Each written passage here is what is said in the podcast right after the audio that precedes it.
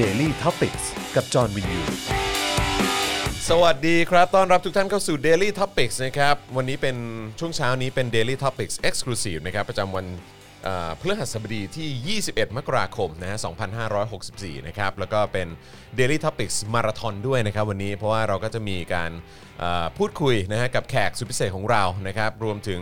เอ่อ Daily Topics นะฮะในช่วงเย็นด้วยนะครับในเอ่อเช้าเนี่ยนะครับก็มี 1 ท่านบ่ายเนี่ยมี 1 ท่าน แล้วก็ตอนเย็นเนี่ยนะครับก็จะเป็น Daily Topics กับคุณปาล์มนั่นเองนะครับแต่ว่าช่วงเช้านี้นะครับเรามาพบกับแขกสุดพิเศษของเราดีกว่านะครับอาจารย์ปองขวัญสวัสดีพักครับ สวัสดีครับ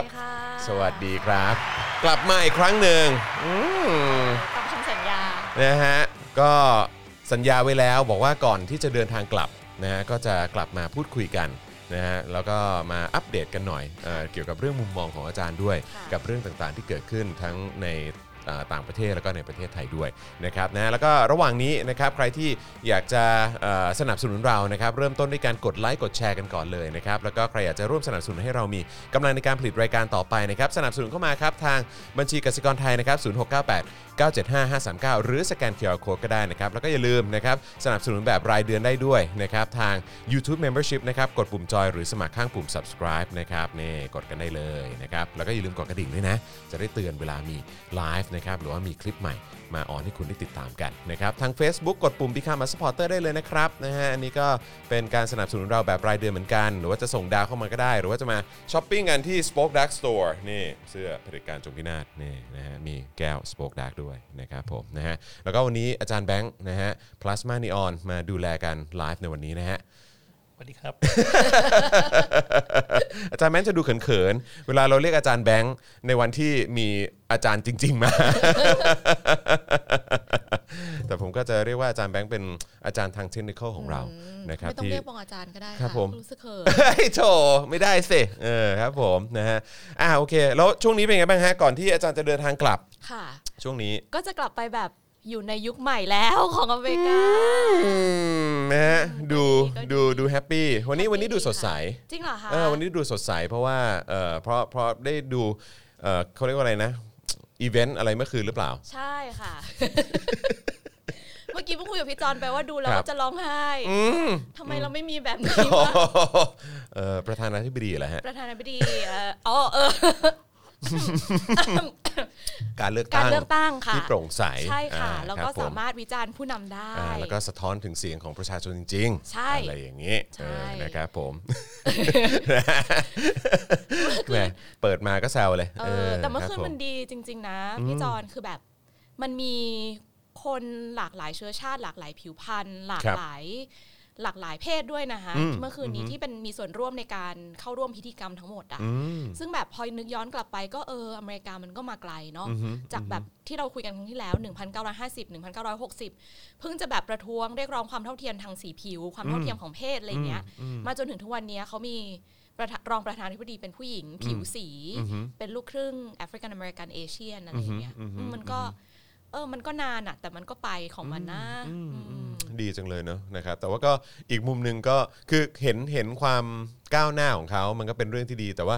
เราต้องไม่ลืมเนอะในเรื่องของระยะเวลาที่เขาต้องต่อสู้กันมาอย่างยาวนาน แล้วก็สิ่งที่เขาต้องเผชิญระหว่างทางด้วยที่ใช่มันเยอะแยะมากมายเหลือเกิน แล้วก็ยังไม่จบ ยังไม่จบยังไม่จบอืมมันอะยังต่อ50 ต่อไปเรื่อยๆเนาะเออนะครับเพราะมันก็จะมีคือเอาจริงๆเอ่อถ้าถ้าพูดง่ายๆก็คือมันก็จะมีเรื่องใหม่ขึ้นมาอยู่เสมออะนะครับผมนะฮะอ่าคอมเมนต์เข้ามาคุณเจเอ่อจะจะอะไรเจษดาใช่ไหมบอกว่าอาจารย์แบงค์คืออาจารย์ด้านประสบการณ์ชีวิตครับใช่ไหมตอบเป็ นนะเสีฮะยงคุณจอห์นเซบาสเตียนบอกว่าสวัสดีอาจารย์ปองขวัญครับหน้าใสมากคสรับวัสดีค่ะเอออาจารย์ดูแลตัวเองยังไงฮะเนี่ยถึงหน้าใสขนาดอะนี้ก็โบะเยอะโบะเยอะๆโบะเยอะๆๆเพราะเออถ้าลบเครื่องสำอางก็จะครัแย่บผมเอ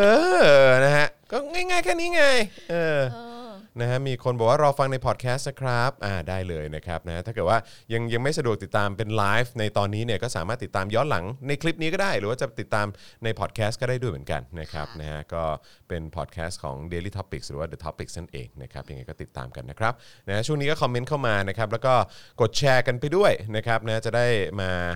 ร่วมพูดคุยแล้วก็เมาส์แล้วก็คุยกันนะครับวันนี้วันนี้เราจะอยู่กันยาวๆอย่างที่บอกไปนะครับว่าเป็นมาราธอนนะครับเช้านี้อยู่กับอาจารย์ปองขวัญบ่ายนี้อยู่กับน้องแคนนะฮะแคนนายิกานะครับนะแล้วก็พอตอนเย็นนะก็จะเป็นคุณปาล์มนะฮะคุณปาล์มคนคุกของเรานั่นเองอืมนี่รับคุณผมปาล์มมามาช่วงบ่ายป่ะครับ อ่าใช่ใช่ใช่ใช่คุณปาล์มมาสัมภาษณ์ไงอ่าครับผมคุณปาล์มจะพลาดเหรอ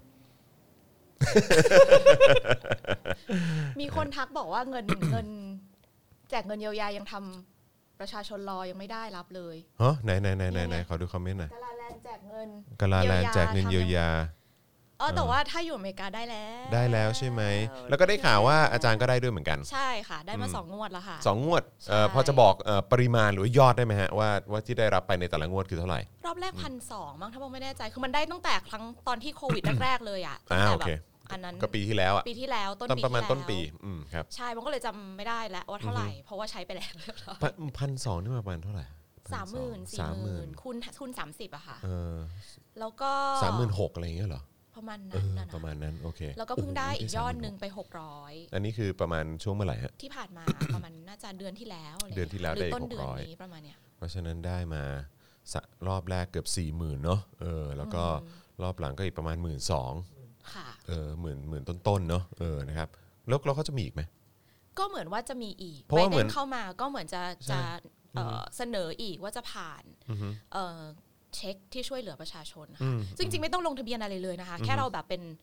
คนจ่ายภาษีอะอืมอืมแล้วก็ถือว่าเป็น non resident taxpayer อะไรเงี้ยอืมคือคุณก็แค่ว่าได้คุณจ่ายภาษีให้กับประเทศเขาอะคุณใช่ก็ได้ด้วยเหมือนย่ากันงต้องเป็น resident อีกต้องเป็น resident alien อ่าโอเคโอเอเคออืมก็โอเคก็ไม่ต้องเป็นสัญชาติ แต่ว่าถือว่าเป็นคนจ่ายภาษีให้เขา แล้วก็ว้าวถือว่าพักพิงอยู่ที่นู่นแล้วอะไรเงี้ย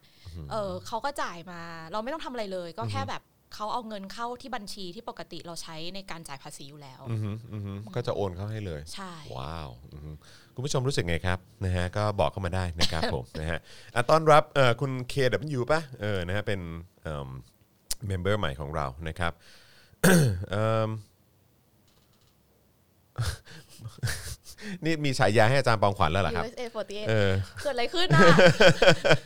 ไม่คือตอนบ่ายก็จะเป็นน้องอดีต BNK48 ไงอ๋อช่วงเช้าก็เลยเป็นอาจารย์ปองปอง USA 48ไปเลยอ๋อเออค่ะครับผมนะฮะ ค่ะ มาเพิ่มเอ่อ average ของอายุให้มันสูงขึ้น ไม่ใช่อายุ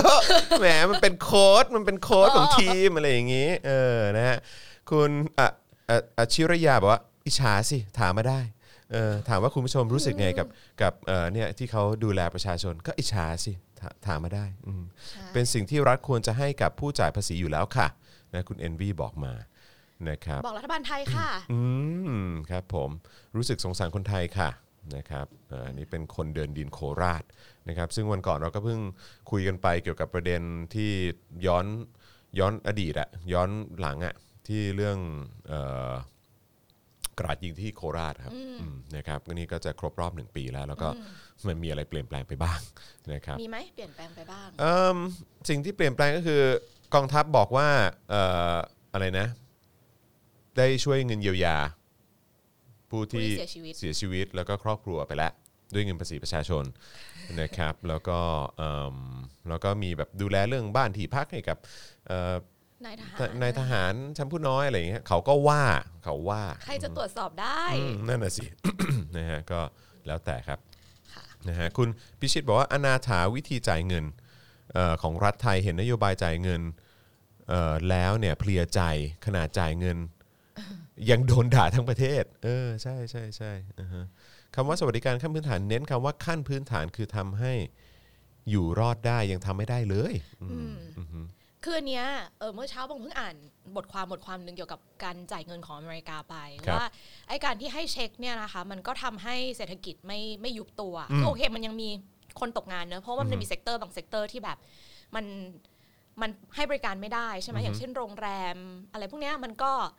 มันก็ไม่ flow เหมือนก่อนที่จะมีโควิดใช่ไหมคะ คนที่ทำงาน sector พวกเนี้ยก็อาจจะตกงานอืมเอ่อแล้วก็ร้านอาหารอะไรเงี้ยก็อาจจะขายไม่ได้เท่าตอนที่ไม่มีโควิด แต่ว่าโดยทั่วไปแล้วเนี่ยเขาบอกว่าเอ่อรายได้หลังหักภาษีของคนอเมริกาอือฮึเพิ่มขึ้นอืมก็คือคนพวกเนี้ยก็ยังเอาเงินมาเก็บ ยังมีเงินเก็บอยู่อืมจำนวนหนึ่งนะคะ แล้วก็จริง ๆ แล้วยอดการขายขายของออนไลน์อะไม่ได้ตกลงเลยอืมก็แปลว่าไอ้การเผลอๆเพิ่มขึ้นด้วยเนาะใช่เพิ่มขึ้นไอ้นโยบายการจ่ายเงินให้ประชาชนเนี่ยมัน มันไม่ได้ช่วยแค่ประชาชนไง แต่มันช่วยให้เศรษฐกิจทั้งระบบอะมันยังเดินไปได้อือฮึอย่างเงี้ยค่ะอือฮึจริงอะถ้าให้เครดิตกับรัฐบาลไทยไอ้จ่ายคนละครึ่งเนี่ยมันก็มันก็ work ในระดับหนึ่งนะมันทำให้คนตัดสินใจง่ายขึ้นในการใช้จ่ายใช่ไหมแต่แค่แบบกระบวนการของมันนะที่มันมีปัญหา กระบวนการด้วยแล้วก็ปริมาณ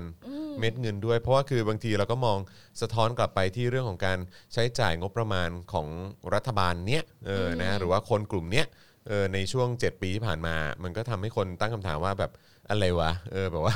ซื้ออาวุธเออไปซ่อมซ่วมอะไรก็ไม่รู้เออคือเต็มเออไปหมดเลยคือมันก็ทำให้คนแบบมันตั้งคำถามมันเยอะอ่าแล้วก็แบบใช่ว่าคือก็ก็ก็ไม่โอเคกับแม้แม้กระทั่งเม็ดเงินที่ที่บอกว่าเนี่ยจะเอามาช่วยยังไง แต่ว่าช่วยแค่เนี้ยเออ เออ มันไม่ได้สัดส่วนอืม ใช่ไหมคะเทียบกับแบบการเอาไปใช้อย่างอื่นมันไม่ได้สัดส่วนกัน ใช่แล้วก็แล้วก็ในขณะเดียวกันก็คือมีประเด็นอื่นด้วย คือไม่ใช่แค่ใช่ตรงพาร์ทประชาชนอย่างเดียวนะ คืออย่างประเทศนี้ อีกกลุ่มใหญ่ ๆ กลุ่มหนึ่งที่ที่ทำให้เศรษฐกิจของเรา มันขับเคลื่อนไปได้ด้วยเหมือนกันก็คือกลุ่ม SME อืมใช่ไหมฮะก็ก็ดูแบบไม่ได้รับการดูแลใช่เท่าที่ควร แล้วยิ่งแบบค่าเงินแข็งขนาดนี้อะอืมนึกออกอืม ก็คือเรื่องของการเศรษฐส่งกิจออกอะไรอย่างเงี้ย ทุกอย่างก็หยุดไปหมดอะอือฮึอืมอือฮึก็ไม่รู้เหมือนกันว่าเขามอง ว่าประเทศนี้มันประกอบด้วยใครบ้างนะคะ เพราะมันก็ชัดเจนว่าถ้าเกิดว่าค่าเงินแข็งอะคนที่ได้ประโยชน์ก็คือคนที่เอาเงินไปลงทุนต่างประเทศอืมซึ่งใครจะสามารถลงทุนต่างประเทศได้ถ้าไม่ใช่ไม่ใช่แบบพวกที่มีเงินเยอะๆ เป็นเศรษฐีอะอืมอืมคนธรรมดาอย่างพวกเราจะเอาเงินไปลงทุนต่างประเทศอะแล้วก็มีเม็ดเงินไม่พออยู่แล้วอืมอืมอืมอืมก็น่าคิดก็เป็นาประเทคิศดของเขาใช่ใช่ใช่ใช่ใช่ประเด็นนี้เราก็ควรจะพูดถึงกันเยอะๆนะครับนะฮะคุณอะไร แพมเพเพมหรือเปล่าผมไม่แน่ใจบอกว่ารัฐบาลหนุนหลังเจ้าสัวเป็นหลักโอ้ครับผมนะฮะคุณกิติศักดิ์บอกว่ารัฐบาลไม่ได้ต้องการให้คนไทยอยู่ได้ เขาต้องการให้พึ่งพารัฐต่อไปเรื่อยๆอืมคุณปลากระป๋องบอกว่าเมื่อวานฟังสปีชของไบเดนแล้วสะท้อนใจมาก ๆ บ้านเขามีประชาชนมีประชาธิปไตยในหัวใจ ส่วนบางประเทศได้แต่อวย ครับผมแล้วก็โยนกระดูกให้กับประชาชนครับผมนะฮะเดี๋ยววันนี้นะครับในฐานะที่อาจารย์ปองขวัญได้เอ่อนั่ง ดื่มด่ำนะฮะกับอีเวนต์การเข้ารับตำแหน่งของโจไบเดนนะครับเดี๋ยววันนี้จะให้อาจารย์ช่วยเล่าให้ฟังนิดหนึ่งเออนะครับแล้วเดี๋ยวเราก็จะมาพูดถึงเกี่ยวกับเรื่องไอ้สิ่งที่ผมสนใจมาก ๆอย่างหนึ่งก็คือเกี่ยวกับเรื่องของการปกครองของเขาเนอะนะครับแล้วก็ประเด็นการกระจายอำนาจ ตรงประเด็นเนี้ยผมอาจจะแบบว่าอาจจะรบกวนอาจารย์บางขวัญแบบช่วยพูดถึงประเด็นนี้นิดนึงแล้วก็อาจจะมองย้อนกลับมาบ้านเราหน่อยว่าเป็นยังไงบ้างนะได้ครับค่ะ จริงๆเนี่ยถ้าจะดูเนี่ยอาจจะมีคนที่ให้ข้อมูลเสริมเรื่องอเมริกาได้เยอะพอสมควรนะคะ เพราะว่าใช่เออปองก็ไม่ได้เป็นสถานะไม่ใช่คนอเมริกันเนอะครับผมดังนั้นเราก็ไม่ได้ทำธุรกิจที่อเมริกา ดังนั้นมันจะมีจุดที่ปองไม่รู้เหมือนกันแต่เท่าที่ดูเนี่ยมีคุณผู้ฟังที่น่าจะทราบเกี่ยวกับใช่การใช่ให้ความใช่สนับสนุน SME อืมหรือว่าการแบบเออ ขอใช้ความช่วยเหลืออื่นๆอะไรเงี้ยที่ปองอาจจะไม่ทราบ ซึ่งก็ก็แชร์มาได้แชนะร์ได้นะคะใช่นะคุณคุณเชอรีวันบอกว่าเหมือนเอ่ออะไรนะ ที่อเมริกาสามีเป็น SME ก็กู้มาจ่ายลูกน้องได้สบายๆอืมนะฮะค่ะคือมันน่าสนใจนะคือประเทศเขาใหญ่มากนะประเทศเขาใหญ่มากนะใหญ่แบบใหญ่มากคือ ลองเอาประเทศไทยไปทาบบนแผนที่ของสหรัฐอเมริกา คือมันแบบ คือก็อืมเข้าใจไหมเราอย่างใหญ่กว่าแคอลิย่างฟอร์เนียนิดนึงใช่คือคือผมแบบผมบินจากผมบินจากเอ่อฝั่งแบบแคลิฟอร์เนียมาแบบนิวยอร์กอย่างเงี้ยค่ะก็ใช้เวลาเท่าไหร่แบบ6ชั่วโมงอะไรประมาณนี้ปะใช่เออใช่หกชั่วโมงอะคือบินข้ามบินข้ามฟากของสหรัฐอเมริกาคือใช้เวลา 6 ชั่วโมงอะใช่แล้วก็นิวยอร์กกับ LA ก็ต่างกันสมเวลาก็ชั่โมต่างกันย่อีกเยใช่ไหมฮะเออค่ะแล้วแบบว่าโอ้โหแบบคือ คือคิดดูมันไม่กว้างใหญ่มหาศาลขนาดไหนอะแล้วก็แบบประชากรเยอะแยะมากมายขนาดไหน และความหลากหลายมีเยอะแยะมากมายเอ่อขนาดไหน เพราะฉะนั้นคือเออไอ้ประเด็นเกี่ยวกับเรื่องของการปกครองส่วนท้องถิ่น หรือว่าไอ้เรื่องของการกระจายอำนาจต่างๆ มันก็เป็นเรื่องสำคัญ แล้วก็การเคารพกติกา เอ่อของกติกากลางใช่ไหมฮะค่ะเออแล้วก็ค่ะเคารพรัฐบาลกลางเนี่ยมันก็รัฐเป็นธรรมนูญเออรัฐธรรมนูญเนี่ยมันค่ะก็เลยเป็นสิ่งที่สำคัญมากๆในการที่คนจำนวนมาก มันอยู่ด้วยกันแบบนี้ แล้วก็มันก็น่าสนใจตรงที่ว่าใหญ่ขนาดเนี้ยคนเยอะขนาดเนี้ยก็ก็แบบมีแผนแล้วก็นโยบายอะไรต่างๆ ที่เป็นแบบคล้ายๆเขาเรียกว่าอะไรเม็ดเงิน ที่มหาศาลที่เอามาลงกับคนทั้งประเทศจริงๆอะอืมก็เหมือนว่ารอบเนี้ยจริง ๆ แล้วไอ้ตอนโควิดเนี่ยใช่ไหมคะสิ่งสองอย่างที่เขาน่าจะมุ่งเน้นไปมากที่สุดก็คือว่าจะทำยังไงให้เศรษฐกิจไม่ล่มแล้วคนไม่ตาย แล้วก็อีกสองอีกส่วนหนึ่งก็คือทำยังไงที่จะเอ่อสกัดกั้นไม่ให้ไอ้ไวรัสมันกระจายไปมากขึ้น อันเนี้ยน่าจะเป็นสองอย่างที่เขาโฟกัสไปพร้อม ๆ กันนะนะคือเขา คือต้องอย่างที่ทุกคนทราบก็คืออเมริกาไม่ได้หวังให้คนติดเป็นศูนย์อืมอืมอะมันเป็นศูนย์ไม่ได้อยู่แล้วละตายขนาดนี้หนึ่งในสามคนของแคลิฟอร์เนีย ติดโควิด ไปแล้วเรียบร้อยอะไรเนี่ยนะคะ แต่ว่าเศรษฐกิจมันก็ไม่ได้ไม่ได้ตายเต็มที่ไงอือฮึอย่างน้อย คืออาจจะมันก็ไม่ดีหรอกแต่ว่าแต่ว่าคือประเทศไทยอะมันมีความกลัวว่าจะมีตัวเลขขึ้นอะยังไงไม่รู้ว่ามันเหมือนแบบต้องการให้ทุกอย่างเป็นศูนย์อะทั้งทั้งที่ เตียงเราก็พอในการในการรักษา ต่อให้มีคนติดมากกว่านี้อะเราก็มี capacity ในการรักษาคนได้อะคือประเด็นคือทำไมต้องทำให้เศรษฐกิจมันฟรีซอือฮึแทนที่จะเราแบบครึ่งครึ่งๆได้ไหม เราก็รักษาคนที่เป็นไป พยายามจำกัดการกระจายตัวของไวรัสไปในขณะที่เราก็ไม่ต้องปิดประเทศขนาดนี้ก็ได้ แล้วจริง ๆ ถ้าถามว่าในฐานะคนที่มามันมาอยู่ควอรันทีนสองรอบแล้วเนี่ยนะคะ เราไม่รู้เลยว่าเงินที่ใช้ไปกับตรงเนี้ยมันเยอะขนาดไหน คือมันก็อาจจะดีแหละที่ทำให้ประเทศเราอะไม่ได้ไม่ได้มีไวรัสอะแต่เออก็มีแล้วอะนะ แต่ว่าคือเอาคนจำนวนมากมาอยู่โรงแรม ซึ่งรัฐเป็นคนจ่ายให้ แล้วยังใช้คนจำนวนมากที่สนามบินอีกเนี้ยค่ะ มันมันจำเป็นขนาดนั้นไหมอะ คือบางลงมาจากสนามบินอะ ก็ตกใจเหมือนกันนะ เพราะว่าแบบพนักงานเจ้าหน้าที่ในการตรวจ โควิดเอ่อตรวจเอกสารอะเต็มไปหมดเลยอะคือลงมาปั๊บก็เจอแบบคุณพี่เสื้อฟ้าที่เขาแบบเป็นชุดตรวจโรคอะอ่าอ่าอ่าเป็นพีพีเต็มไปหมดเลย แล้วทุกคนก็คือนั่งเรียงเรียงเรียงเรียงเรียงกัน แล้วแต่ละแต่ละเซกชันก็มีแบบเจ้าหน้าที่บางทีก็เป็นตำรวจเป็นทหารอะไรเงี้ยคือมันเกินความจำเป็นไปหรือเปล่า บางคนก็แบบไล่ถ่ายรูปคนที่แบบเออคือเขาคงต้องไปรายงานนายอะนะว่าเขาทำงานแล้วอะไรเงี้ยแต่ แต่มันใช้มันเป็นคนล้นงานหรือเปล่าอือฮึอืมแล้วจำนวนเงินที่ใช้ไปตรงเนี้ยเท่าไหร่แล้วก็ไม่รู้เออแล้วตอนอาจารย์เอ่อควอรันทีนนี่ไปควอรันทีนที่ไหนฮะปองควอรันทีนที่เอ่อที่รอบแรกที่กรุงเทพค่ะรอบที่สองที่พัทยาอ๋อโอเค เพราะว่าก็มีคนที่แชร์ข้อมูลเข้ามาเหมือนกันที่ไปควอรันทีนโดยที่รัฐรัฐดูแลให้อะเออก็เหมือนก็ ก็มีคุยกันในเรื่องของงบประมาณที่ลงไปตรงนั้น เอ๊ะมันมีมาตรฐานขนาดไหนเออในแต่ละโรงแรมที่ที่รับงบประมาณค่ะมาที่จ่ายต่อหัวกันไปเนี่ยมันมันโอเคไหมอะไรเงี้ยรัฐบาลได้ตามต่อไหมอะไรเงี้ยหรือว่าแค่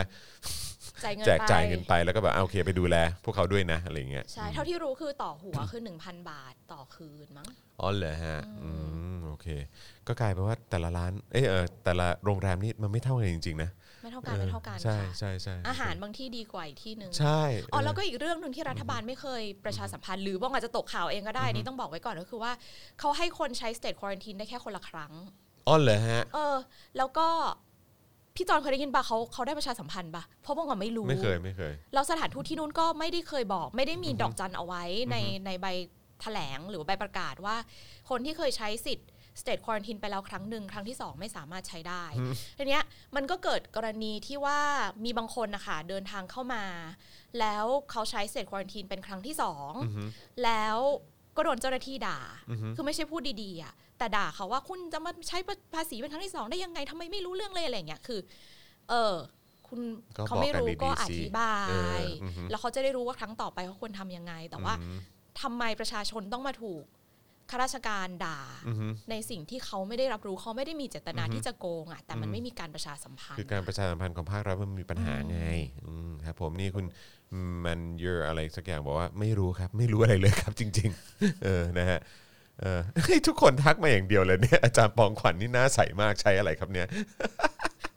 ใช้สปอตไลท์ดีๆแบบนี้ เอออะโอเค นี่มาจะ 2 ล้านคนแล้วนะครับนะงั้นเราเริ่มคุยกันเลยดีกว่าค่ะ นะครับนะผมคิดว่าสิ่งที่สิ่งแรกอ๋อแล้วก็ย้ำอีกครั้งใครเข้ามาแล้วนะครับอยากจะสนับสนุนเติมพลังนะแถบพลังชีวิตให้กับรายการของเรานะครับอ่าสนับสนุนมาเลยทางบัญชีกสิกรไทย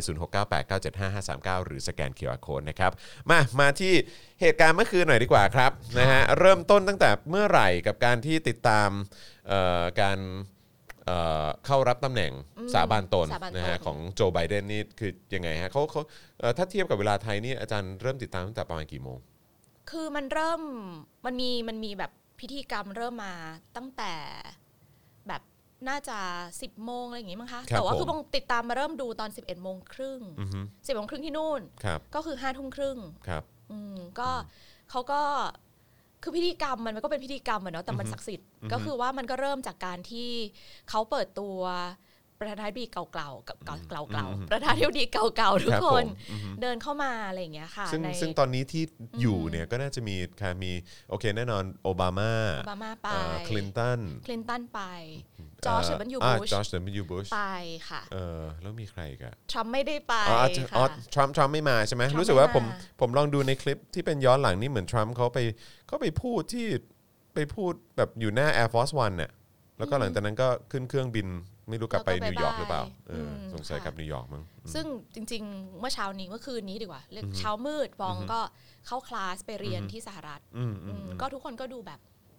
เหมือนยกภูเขาออกจากอก relax อาจารย์ก็แบบดูหลั่นล่าวันนี้เป็นวันใหม่ของอเมริกาอะไรอย่างเงี้ยอืมเออครับผมนะฮะเพราะฉะนั้นก็เอ้ยเออแล้วคนนี้มาป่ะเออชื่ออะไรนะ ที่เขาเป็น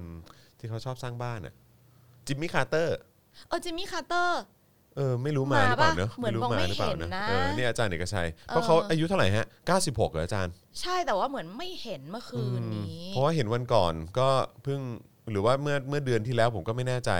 อ๋อไปฟลอริดาอ๋อโอเคเอ่อทรัมป์ไปฟลอริดาคือไปวัตากก่ให้อนส้มขึ้น ไปไปแทนนิ่งเหรอฮะเออนะก็คือเออเหมือนจิมมี่คาร์เตอร์นี่คือเหมือนอารมณ์แบบล้มฟาดล้มหัวฟาดพื้นเลยป่ะเนี้ยอืมอ๋อเออแต่ก็ทำแผลเสร็จแล้ววันรุ่งขึ้นก็มาสร้างบ้านต่ออะแบบลุงปู ปูพักหน่อยอ๋ปู ออาจารย์เอกชัยบอกกลุ่มเสี่ยงเลยเอไม่ได้อมา อ๋อกลุ่มเสี่ยง อ๋อ โอเค เออค่ะ เออเออเออก็ดีแล้วครับผมอืมโอ้แต่ว่าเมื่อก็คือพอทุกคนเขาแนะนำอะไรเงี้ยเสร็จใช่ไหมมันครับก็คนที่ดำเนินการแบบเป็นคนรันพิธีการครับ คือเออเอมี่คลอบูชาอืมอืม ค่ะ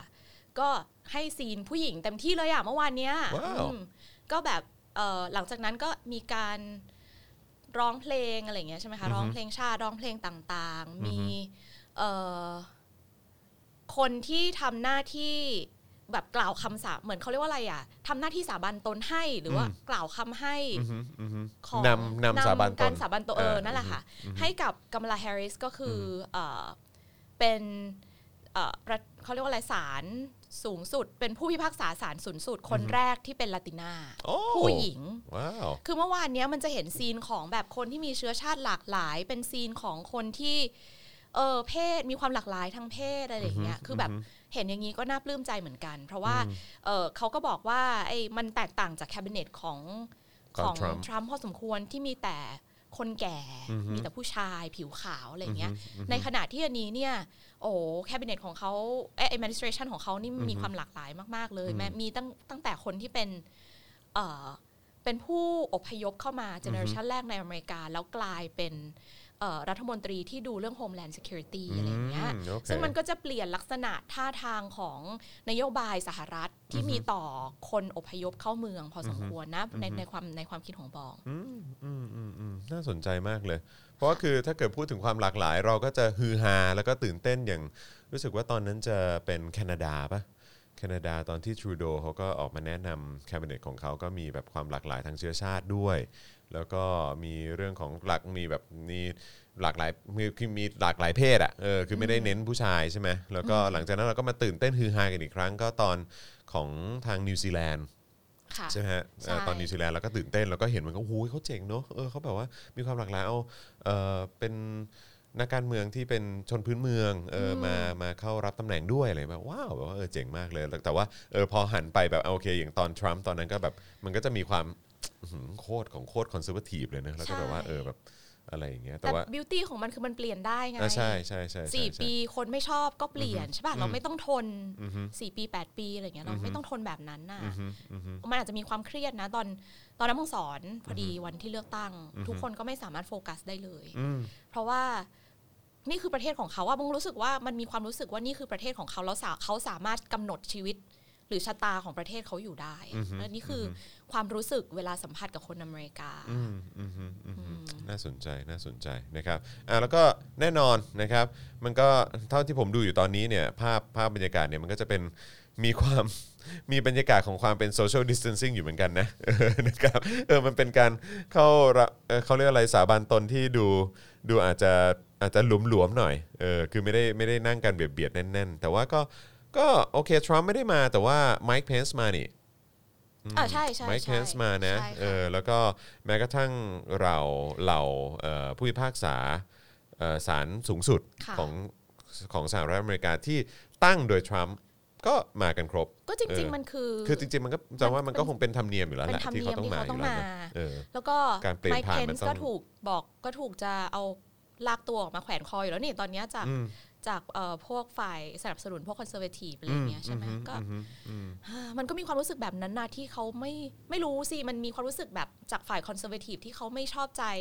นักการเมืองที่ที่เป็นอาชีพนักการเมืองอะอือฮึอืมเหมือนเขารู้สึกว่าเขาต้องการคนที่ไม่ได้อยู่ในการเมืองให้มาบริหารการเมือง เพราะว่านักการเมืองมันแบบไว้ใจไม่ได้อะไรเงี้ยมพวกนี้ก็เลยไปชอบทรัมป์เอ๊ะซึ่งไม่คุ้นใช่ๆคนการเมือง คุณคุณ หรือว่าปงคิดว่าเป็นเซนติเมนต์นี้มันทั่วโลกพี่จอนเออ เออคือถ้าเกิดเป็นบ้านเราก็จะเรียกว่าอ๋อพวกนี้ก็คือสลิมมาแหละเออประมาณเนี้ยใช่ไหมเออเอก็อคือเออก็คือใช่ ก็คือกลุ่มคนที่แบบว่าเออแบบคือคืออย่างอย่างตอนทรัมป์ที่ทรัมป์แบบว่าดู พุ่งขึ้นมาแล้วก็แบบว่าได้รับความสนใจมากๆ ในตอนการเลือกตั้งครั้งครั้งแรกครั้งครั้ง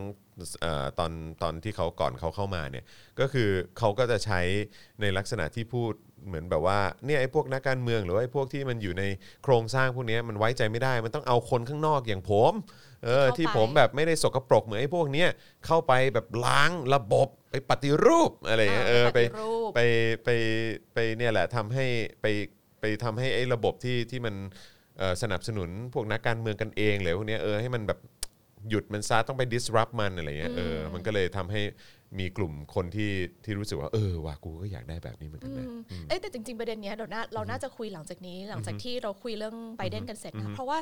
ปองอะเห็นคนพยายามเปรียบเทียบทะเอ่อเปรียบเทียบไอ้เอ่อม็อบที่เข้าไปอยู่ในสภาคองเกรสรอบอืมสองอาทิตย์อาทิตย์สองอาทิตย์ที่แล้วอะมีมีทั้งเปรียบเทียบกับปปส และเปรียบเทียบกับเสื้อแดงนะ หึมีกับเสื้อแดงด้วยเหรอ มีบางคนที่บอกเหรอว่านี่คือเสื้อแดงนี่คือแบบชนชั้นรากหญ้า what อะไรอย่างเงี้ยเหรอเออโอเคเอออย่างเงี้ยแล้วก็มีเออบางคนที่พยายามเปรียบเทียบทรัมป์กับทักษิณอืมว่านี่คือตัวแทนของ ชนชั้นรากหญ้าออกมาต่อสู้ผลประโยชน์ของชนชั้นรากหญ้าในขณะที่เดโมแครตเนี่ยเออตอบสนองผลประโยชน์ของชนชั้นกลางค่อนสูง ซึ่งก็คือคนที่มีอันจะกินอยู่แล้วเป็น establishment ของอเมริกา elite อะไรอย่างเงี้ยนะฮะเอออืมเออก็น่าสนใจก็นะมีประเด็นนั้น ซึ่งเราอาจจะคุยกันได้ว่าการเปรียบเทียบเนี่ยมันมีประโยชน์แค่ไหน มันสามารถฟิตคอนเท็กซ์ได้แค่ไหนอะไรเงี้ยเออซึ่งก็น่าสนใจนะคือคือคือจะเปรียบเทียบกับแบบนั้นน่ะคือเราก็ต้องดูหลาย ๆ ปัจจัยนะ เออเออแล้วระบบของเขาระบอบของเขาด้วยอะไรเงี้ยเออแล้วก็ความเคารพกติกาและกฎหมายและการถ่วงดุลอำนาจที่มันมีอยู่จริงใช่ในในระบบการปกครองของเขาใช่แต่บางก็คิดว่ามันมีปัญหานะการที่พยายามเปรียบเทียบอะไรที่มันผิดฝาผิดตัวขนาดเนี้ยคือคือบางรู้สึกว่าสถานการณ์ใดๆในแต่ประเทศมันอาจจะเทียบเคียงได้แหละว่ามันมี movement หนึ่งสองสามสี่อะแต่บางคิดว่าการเปรียบเทียบว่าอันเนี้ยเท่ากับอันเนี้ยมันทำไม่ได้ไงใช่เพราะเพราะจะมีความรู้สึกมันคล้ายๆเป็นการเปรียบเทียบว่าแบบ รถยนต์กับจักรยานเหมือนกันน่ะอืมคือมันลดทอนซึ่งแบบอืมไม่รู้มันลดทอนโอรายเคละเอีคืยดอมันหลายๆอย่างมันอะพาไปเคลื่อนมันพาไปได้หลาย ๆ ที่เหมือนกันแต่คือ คุณจะมาบอกว่ามันเหมือนกันก็ไม่ได้เปล่าวะเพราะว่าอันนึงมันก็มีเครื่องยนต์มีเอ่อกระจกมีนู่นนั่นนี่ แต่อีกอันนึงมันต้องใช้โซ่ในการปั่นมันมันไม่เหมือนกันอะเออคือแบบว่าคือคุณจะมาเทียบไทยกับเทียบอเมริกา แบบให้มันเหมือนกันเป๊ะๆเลยมันก็คงไม่ได้อย่างเช่นทรัมป์กับทักษิณอย่างเงี้ยคือคือบองรู้สึกว่ามิติที่สองคนเนี้ยอาจจะเหมือนกันน่ะ ก็คือมีการใช้อำนาจอือฮึเยอะเหมือนกันนะอือฮึใช่ไหมคะ ถ้าดูกรณีทักษิณก็อาจจะมีการใช้อำนาจในการปราบปรามยาเสพติดอ่าใช่การใช้อำนาจในการจัดการกับกรณีตักใบหรืออะไรอย่างเงี้ย ซึ่งมันคุยกันได้ มันอาจจะมีมิติที่หรือใช้อำนาจ หรือแม้กระทั่งมันก็มีช่วงหนึ่งที่ทักษิณเองก็ก็ฮอสตาหรือว่าก็ไม่ได้เป็นมิตรกับสื่อนะ อืมอาจจะใช่ไหมฮะมีความใกล้เคียงกันโอเคในลักษณะนั้นน่ะ คือบองรู้สึกว่าถ้าประเทศไทยเป็นประชาธิปไตยอะทักษิณอาจจะไม่ได้เป็นบิดาของประชาธิปไตยเหมือนขนาดนี้ก็ได้แต่เพราะว่าเมื่อทักษิณเปรียบเทียบกับคนอื่นๆน่ะเขายังอยู่ในระบอบมากกว่าคนอื่นๆอ่าอ่าเนี่ยใช่ใช่ใช่ก็คือเล่นเล่นตามเล่นตามเกมมากกว่าคนอื่นอะไรเงี้ยเล่นตามกติกากติมากกกาว่าคมากนกว่าอื่นคนอื่นก็คือเออไม่รู้สิบองรู้สึกว่าถ้าเกิดว่า เขาอยู่ในการเมืองที่มันปกติอะคุณทักษิณอาจจะกลายเป็นฝ่ายฝ่ายขวาของการเมืองไทยก็ได้ ก็ได้นะเออแล้วคือลองหันมามองดูแบบถ้าเปรียบเทียบทักษิณในวันนั้นกับกับแบบนักการเมืองหรือคนรุ่นใหม่ในวันเนี้ยเออหลาย ๆ อย่างก็ก็มันก็น่าสนใจนะว่าเออแบบแนวแนวคิดของเขาบางอันมันก็ คือมันก็ไม่ได้ progressive ขนาดนั้นน่ะเออใช่ไหมแต่คือคือมียังมีความ conservative อยู่เยอะพอสมควร ใช่มีความค่ะอนุรักษ์นิยมอยู่ด้วยเหมือนกัน แล้วก็ปองรู้สึกว่าไอ้การที่เพราะเราไม่มีประชาธิปไตยอะมันก็เลยทำให้ทุก ทุกสเปกตรัมของซ้ายขวาที่เรียกร้องประชาธิปไตยมันมากองอยู่รวมกันอืมและไอ้คนที่ไม่เรียกร้องประชาธิปไตยนี่ก็คือตกขอบออกไปอีกอืมใช่ใช่ใช่ว้าวอือฮึน่าสนใจนะครับ แล้วยังไงต่อฮะเอ่อการเอ่อได้ได้มีคืออย่างกามาลาแฮร์ริสได้มีโอกาสขึ้นพูดไหม หรือว่าแบบเอ่อโจไบเดนมีโอกาสไบเดขึ้นนขึ้นพูพูดดใช่ค่ะไหมฮก็จะเป็น inauguration speech อ่าครับผมซึ่ง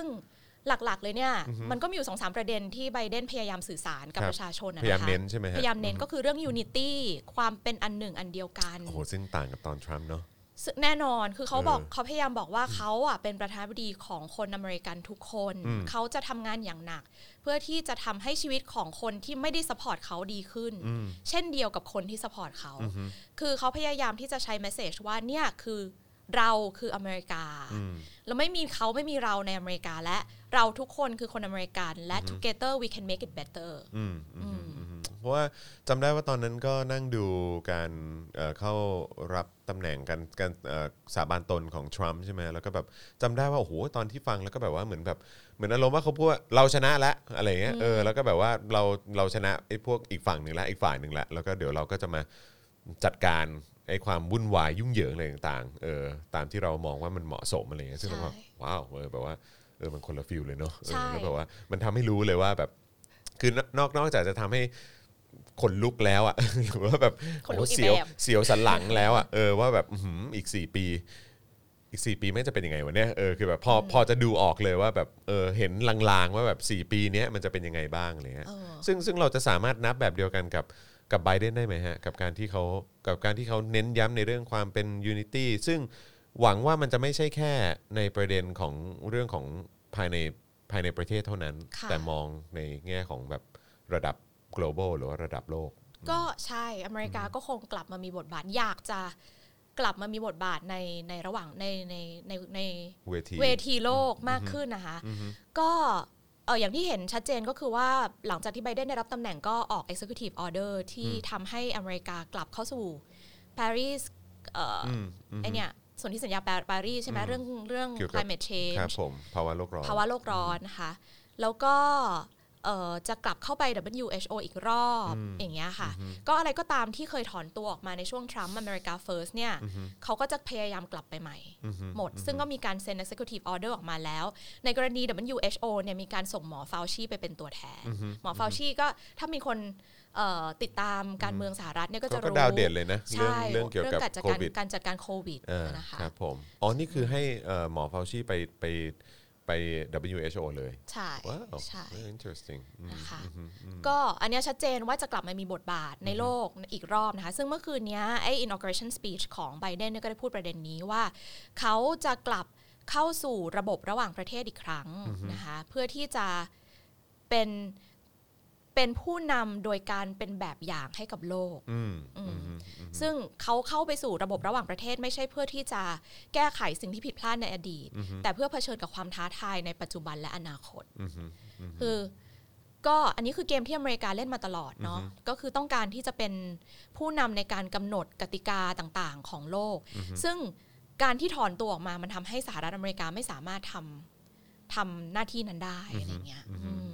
อีกประเด็นหนึ่งที่เอ่อไบเดนไม่ได้พูดเมื่อคืนนะนะคะ คือไปเออที่สำคัญคือไบเดนแทบไม่พูดถึงจีนเลยเมื่อคืนอืมอืมคือแมสเซจทุกอย่างมันเป็นแมสเซจว่าหนึ่งภายในประเทศเราต้องกลมเกลียวกันสองคือในระดับโลกเราต้องเข้าไปมีบทบาท แล้วกลับเข้าไปสู่การทำงานในระดับโลกมากขึ้น แต่ไม่ได้มีการพูดถึงคู่แข่งขนาดนั้นอืมแต่ว่าเรื่องเนี้ยเราก็รู้ได้จากเอ่อ การดีเบตก่อนหน้านี้นะว่าการขึ้นมาของจีนมันก็อยู่ในใจของทุกคนเหมือนกัน ซึ่งการที่ไม่มีบทบาทระดับโลกเนี่ยมันก็ส่วนหนึ่งก็ทำให้เอ่อสหรัฐอเมริกาเนี่ยสามารถสร้างบรรทัดฐานบางอย่าง ซึ่งอาจจะทำให้จีนต้องมาต้องมาเล่นตามกติกานั้นได้ มากกว่าที่จะถอนตัวออกไป แล้วก็หวังว่าแบบอะเราจะไปสู้กับจีนทางการทหารหรืออะไรเงี้ยซึ่งซึ่งอันนั้นคือวิธีการแบบสมัยเก่าที่อาจจะไม่ work อีกแล้วอะไรเงี้ยค่ะอีกประเด็นหนึ่งที่คนพูดกันหลังจากที่ไบเดนได้รับตำแหน่ง แต่ว่าไม่ได้อยู่ใน speech เมื่อคืนนี้ก็คือว่าไบเดนจะกลับมาใน CPTPP หรือเปล่าอืมอืมซึ่งตอนนี้มันก็ทุกอย่างลงนามกันไปหมดแล้วใช่ไหมคะ แล้วสหรัฐอเมริกาก็ถอนตัวออกมาในช่วงทรัมป์หลังจากที่มีการเจรจาอะไรกันเรียบร้อยแล้วเนี่ย ก็มันจะสามารถเข้าไปได้ไหม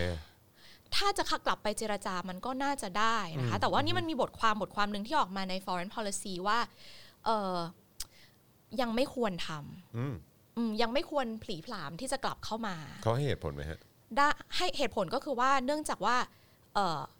อิชูในประเทศหรือปัญหาภายในประเทศอะ่ะ มันยังเยอะมากเหลือเกิน มันยังมีคนที่ไม่สนับสนุนการกลับเข้าไปสู่โลกโลกาภิวัตน์ของสหรัฐอเมริกา เพราะเชื่อว่าการทำแบบนั้นเนี่ยจะทำให้คนอเมริกันเสียผลประโยชน์ใช่ไหมคะ เพราะว่าฐานการผลิตต่างๆ มันถูกย้ายไปอยู่นอกประเทศอะไรอย่างเงี้ย อเมริกาจะไปสู้คนพวกนั้นได้ยังไง ค่าแรงแพง แต่ว่าในประเทศเองก็ยังมีแรงงานที่ยังไม่ได้ไปเทคอินดัสทรีอะยังต้องแบบผลิตอะไรที่เป็นการผลิตเบื้องต้นอยู่อะไรเงี้ยพวกเขาจะทำยังไงอะไรเงี้ยนะคะ คือเขาเชื่อว่ายังมีคนพวกเนี้ยที่ต่อต้านโลกาภิวัตน์อยู่ แต่ถ้าสมมุติว่าไบเดนประกาศวันเนี้ยจะเข้า CPTPP อะแล้วคนพวกเนี้ยเกิดออกมาเดินขบวนนู่นนู่นนี่นั่น แล้วตัวรัฐบาลจำเป็นจะต้องคอม p r o m i s e กับพวกเนี้ยแล้วสุดท้ายถอนตัวออกมาบอกว่าอะอาจจะยังไม่เข้าอะมันจะทำให้อืม เขาเรียกว่าอะไรอะสถานะของอเมริกาใน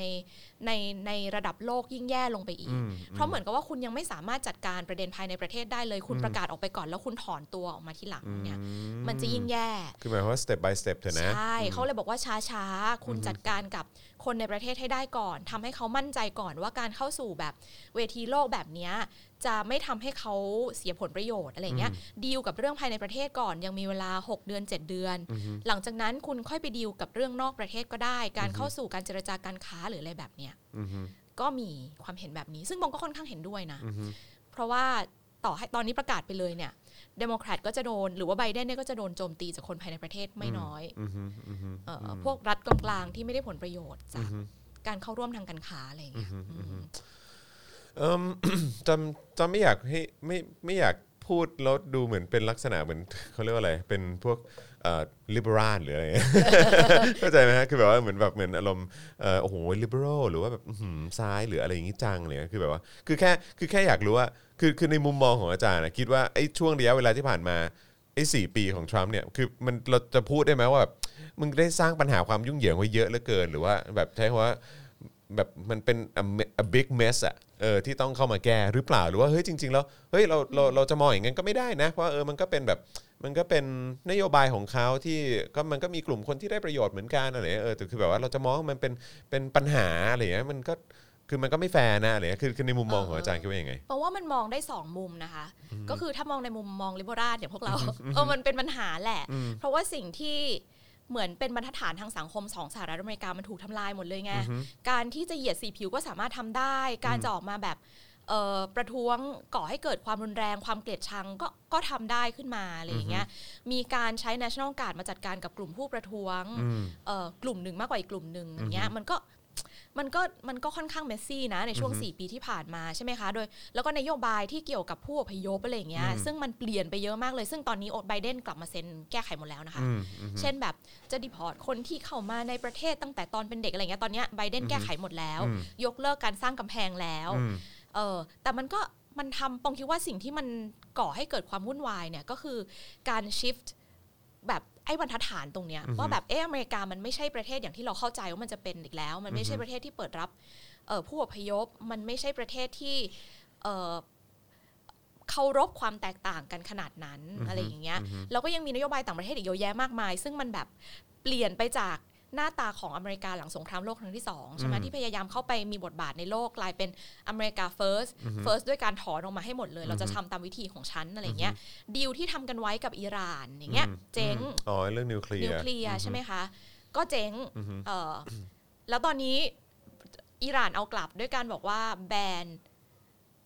ทรัมป์แล้วก็คนอื่น ๆ ที่มีส่วนร่วมในการในการดำเนินนโยบายอิหร่านของช่วงทรัมป์อ๋อแล้วก็อย่าลืมว่าตอนนั้นทรัมป์นี่ก็สั่งสังหารในพลเขาด้วยนี่อืมใช่ไหมก็แบบใช่ไหมไม่ได้ทำให้สถานการณ์ดีขึ้นเลย ระหว่างสหรัฐกับอิหร่านใช่ใช่ทั้งที่ช่วงช่วงปลายของโอบามาเนี่ยก็เริ่มพยายาม จะแก้ไขปัญหานี้แล้วใช่ไหมคะอะอันนั้นคือส่วนที่ส่วนที่ผมคิดว่ามันมันทำให้อเมริกามันผิดเพี้ยนไปจาก อเมริกาที่เราเข้าใจดั้งเดิมทั้งในเรื่องภายในประเทศ แล้วก็นโยบายต่างประเทศ แต่อีกด้านหนึ่งอะที่ปองคิดว่ามันเป็นประโยชน์นะ ก็คือว่าเราก็จะได้รู้ว่าจริง ๆ แล้วเนี่ยไอ้บรรทัดฐานที่เราเชื่อว่ามันเป็นอเมริกา มันมีคนจำนวนมากที่ไม่ซื้ออแล้วก็ไม่ได้ยอมรับขนาดนั้นคือที่ผ่านมาเหมือนแบบ ถูกกดให้ต้องบังคับเออถูกบังคับให้รับบรรทัดฐานนั้นๆทั้งๆที่เขาไม่ซื้อมันนะซึ่งมองก็คิดว่ามันก็เป็นการเปิดพรมเหมือนกัน ที่ทำให้มีการพูดเรื่องเออการเหยียดผิวมากขึ้นนู่นนี่นั่นมากขึ้น เพื่อที่จะแบบทำให้ทุกคนมันมามีคอนเซนแซสกันอีกครั้งหนึ่งอะนะบางทีว่าจริง ๆ สถานการณ์เอ่อที่เกิดขึ้นในช่วง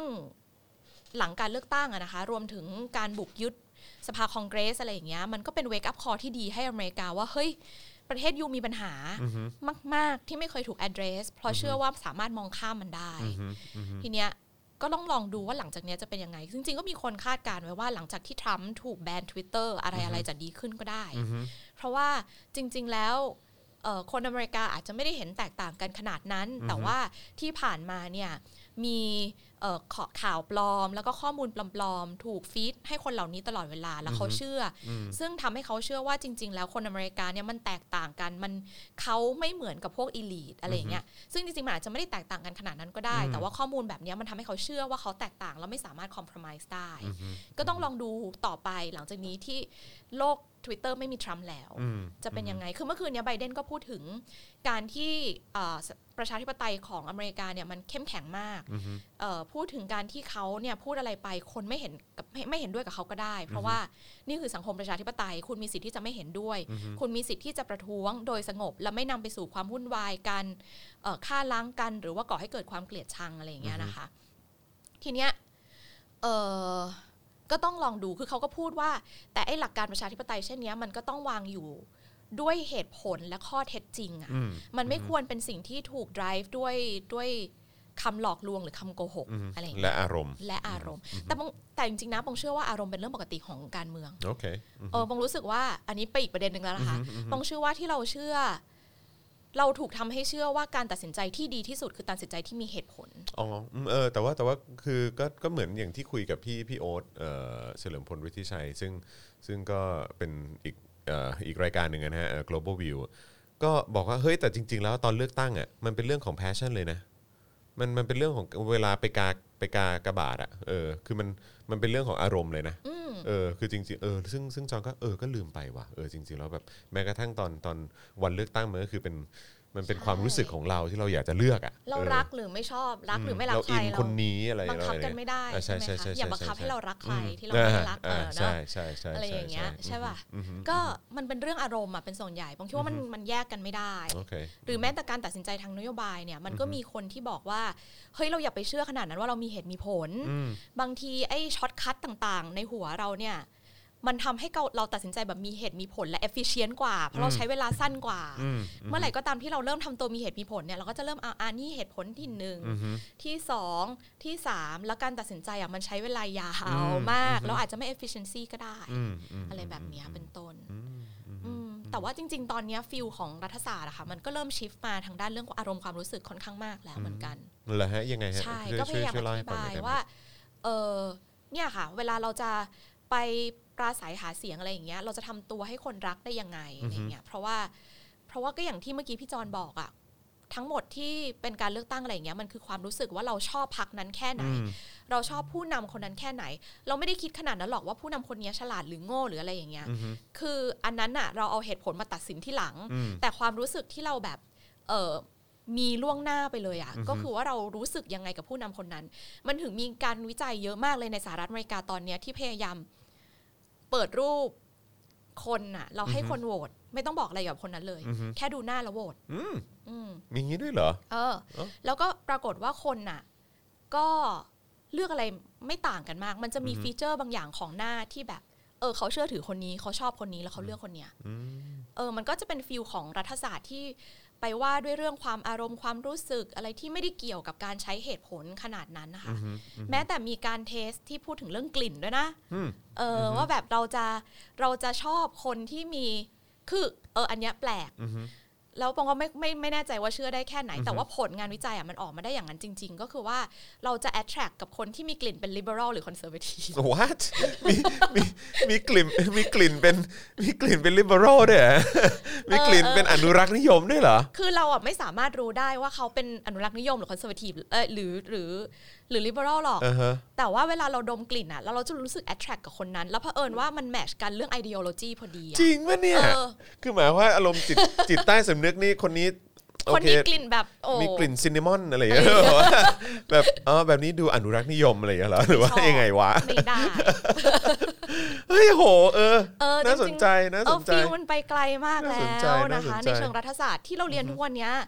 ในอเมริกาในในรัฐศาสตร์เมืองไทยบางอย่างว่ามันเป็นโอ้โหมัน มันน่าเบื่ออมมันเรายังพูดกันเรื่องสถาบันแล้วยังพูดถึงวนวักันฒอยู่นธรรมการเมืองอะไรเงี้ย ในขณะที่อเมริกาโหมันมันเทสไปเยอะมากเลไปยอะไกลมากจริงอืๆมไปไกลมากเลยจริงๆสนุกอืมถ้าวันตอนนี้ปองจำเรื่อง passion ไม่ได้ปองเคยอ่านมา แต่ว่าจำไม่ได้ขนาดนั้น ก็เดี๋ยวถ้ามีโอกาสครั้งหน้าเอาเรื่องแบบจิตวิทยาการเมืองมาแชร์เลยก็ได้ ว้าว น่าสนใจมากเลยคือเอ่อคุณผู้ชมครับคือคือคือคือมันไม่ใช่เฉพาะคนบางกลุ่มนะฮะคือคือหรือว่าคือ คือในในบางมุมอะเราก็อยู่ในกาลาเหมือนกันนะ คือหมายถึงใช่อย่างเราอย่าง echo ผมเองเนี่ย chamber ผมแบบนะ เออแบบเฮ้ยมันไม่เคยรู้มาก่อนเลยว่ามีการแบบว่า วัดกลิ่นความเป็นแบบ conservative และ liberal ได้ด้วยเหรอ แบบจันแบงค์ขำแล้วใช่ชื่อแบบเหรอวะมีอย่างงี้ด้วยเหรอวะเจ๋งว่ะคำคอมเมนต์ไหนเขาอะบอกว่าบ้านเราอะมีแต่กลิ่นสลิมแรง กลิ่นกะทิเหรอ เออคุณคุณธนพงศ์ว่ากินกินสลิมแรงครับ อืมครับผม เออ แต่แบบอุ้ยจิตวิทยาการเมืองมันสนุกมากเลยพี่จอนเออแล้วปองก็อินกับมันมาก เพราะมันแบบเออ มันสนุกอะเออมันไม่ใช่แบบดูกันแค่เรื่องว่าใครมีอำนาจหรืออ่าฮะมีอำนาจมากกว่าหรือน้อยกว่า มันอืมดูว่าแบบ เออ เราจิตวิทยาเรา drive ยังไงบ้างอะไรเงี้ย แม้แต่ในความสัมพันธ์ระหว่างประเทศตอนเนี้ยมันก็พูดถึงเรื่องอารมณ์กับการเมือง พูดถึงว่าเราทำไมทำไม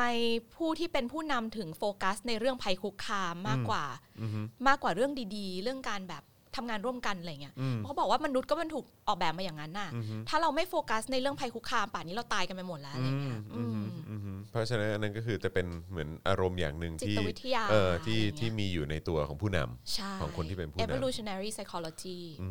มคือแบบเราวิวัฒนาการมาแบบเนี้ยเพราะเราเป็นมนุษย์แบบมนุษย์ทำอุบะอุบะมาก่อนอือะมอือืมมอืมเราก็เลยถูกวิวัฒนาการมาให้ เราต้องระวังภัยอยู่เสมอออฮึเราถูกวิวัฒนาการมาให้มองว่า คนที่ไม่ใช่พวกเราเป็นศัตรูเราอืมแต่เราจะสามารถ break through ตรงนี้ได้ยังไงนะอีกเรื่องหนึ่งอืมอืมเออ น่าสนใจดีเหมือนกัน แล้วเอิ่มหลังจากที่ไบเดนเขาเขาก็พูดพูดเสร็จก็เอ่อหรือว่าปราศัยเอ้ยเขาเรียกว่าอะไรเอ่อเหมือนคล้ายๆเออปราศัยรับตำแหในน่งในวันในวันที่เขารับตำแหน่งเสร็จเนี่ยก็หลังจากนั้นก็ผ่านไปสู่การเอ่อเดินทางสู่ทำเนียบขาวของเขาใช่ไหมฮะ ก็จริง ๆ แล้วสามารถไปดูย้อนหลังกันได้นะ เออนะไปดูย้อนหลังกันได้เขาลองพิมพ์ว่าโจไบเดนเอ่อ inauguration ก็ได้เออนะครับโอ้มียิงปืนใหญ่ด้วยตามสไตล์อ่าแน่นอนมีพลุด้วยใช่อ๋อจริง ๆ 8 ปีที่แล้วอะปองไปปองไปอยู่ตรงนั้นตอนโอบามารับตำแหน่งนะเหรออืมเป็นไงบ้างชอบมากอือฮะตากหิมะไปรอตั้งแต่7จ็ดโมงเช้าก็มีหิมะด้วยเหรอฮะวันนั้นวันนั้นอ๋อเหรอหิมะตกพอดีอ๋อค่ะช่วง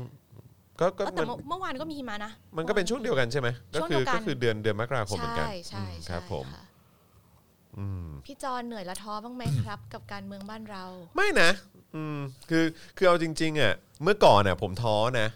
เมื่อก่อนท้อนะ แบบว่าประมาณสักเอาเอาตีซะว่าอย่าง3 3 4ปีที่ผ่านมาท้อ เพราะรู้สึกว่าเอ้ยแม่งต้องอยู่กับไอ้พวกนี้ไปอีกนานแค่ไหนวะแล้วไอ้พวกหน้าด้านพวกเนี้ยพวกแบบว่าไม่เคารพกติกาไม่ไม่เคารพความเป็นคนพวกกูเลยอะไรอย่างเงี้ย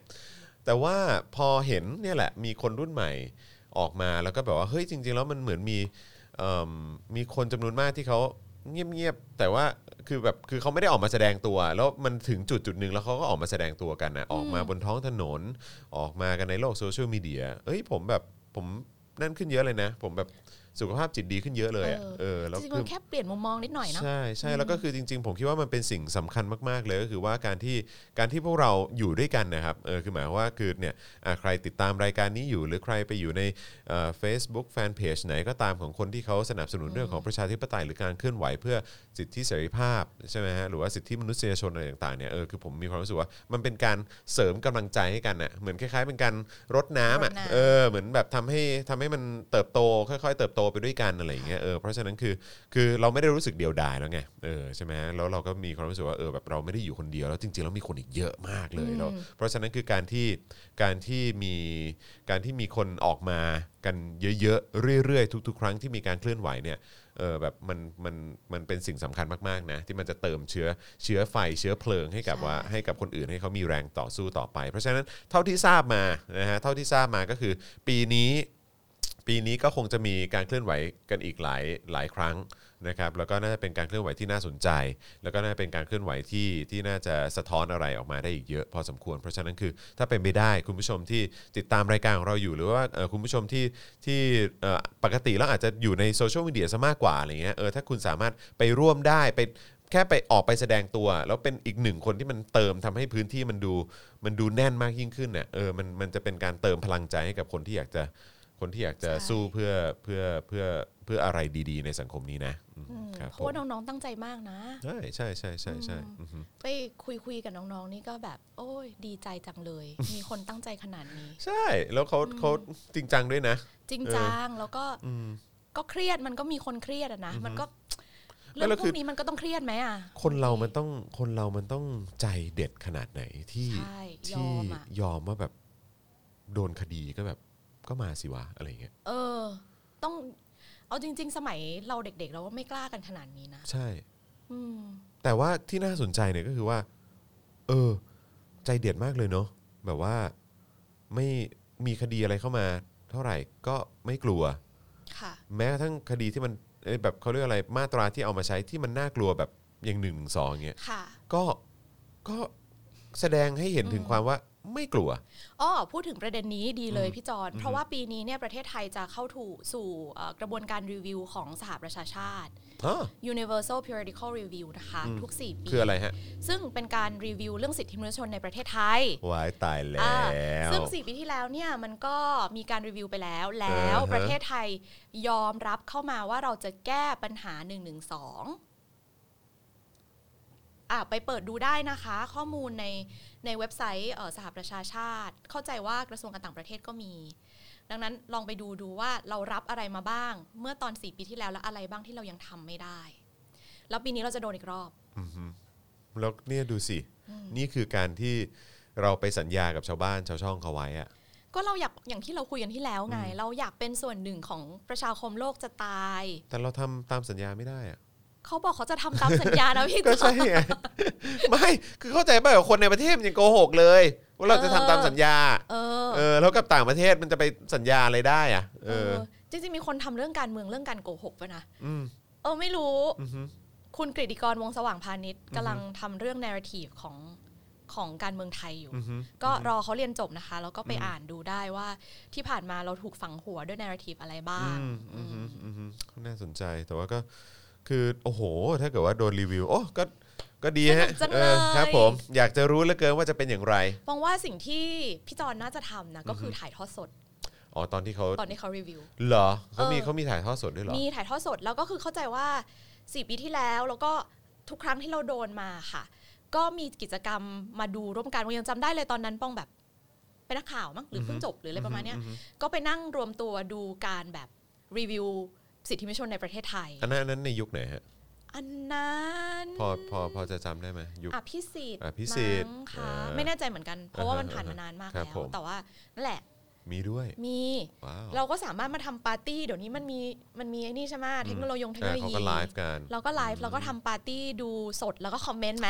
เออ น่าสนใจ ทำน่าสนใจ reaction น่าสนใจ ดีดีเออดีดีดีแต่แต่ถ้าถ้าถ้าอาจารย์ปองขวัญอยู่อเมริกา ก็เราก็ซูมเข้าก็รซูมเข้ามาได้นะเออเดี๋ยวเรา stream แยกกันเข้ามาเออน่าสนใจครับวู้สนุกจังเลย อยากรู้จังเลยว่าจะเป็นอย่างไร อืม ให้ให้ให้รีแอคกับพี่ปาล์มฮะไหนไหนพี่ปาล์มพี่ปาล์มเมนเข้ามาเหรอพี่ปาล์มแล้วก็ควรจะรีแอคกับอาจารย์วิโรจน์นะเรื่องเนี้ยไหนไม่ไม่ไม่บออ๋กอเสนออ๋อบอกอ๋อเสนอหมายถึงอันนี้ใช่ไหมเออครับเออผมเออเออนึกว่านึกว่าคุณปาล์มดูอยู่เออนะฮะถ่ายถ่ายทอดสดฟังพวกมันไม่รู้เรื่องเหรอครับอ๋ออ๋อพวกมันฟังไม่รู้เรื่องเหรอครับอ๋อหมายถึงหมายถึงตัวเหรอ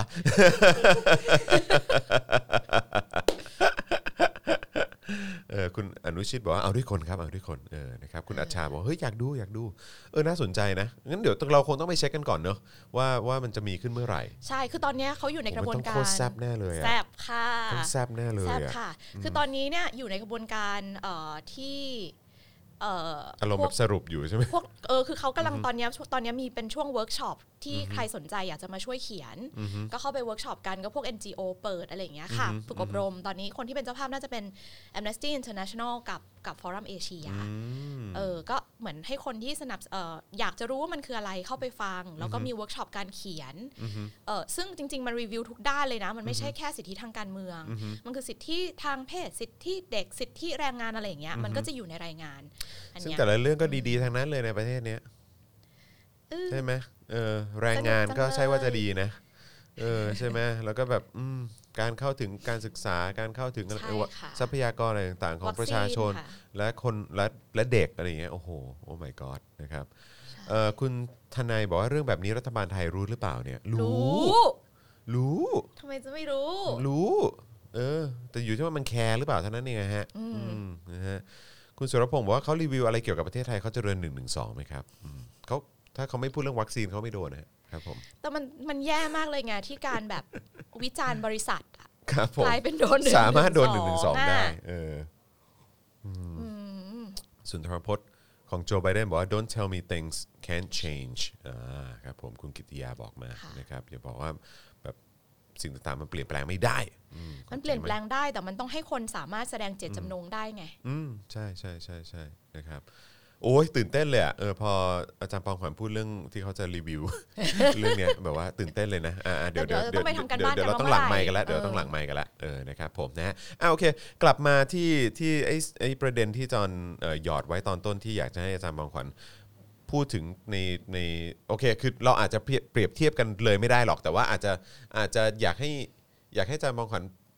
พูดถึงมุมที่ที่มันน่าจะที่มันแสดงให้เห็นถึงคุณค่าของการกระจายอำนากระจจายอำนาจ เออโดยโดยเฉพาะสิ่งที่มันเกิดขึ้นใน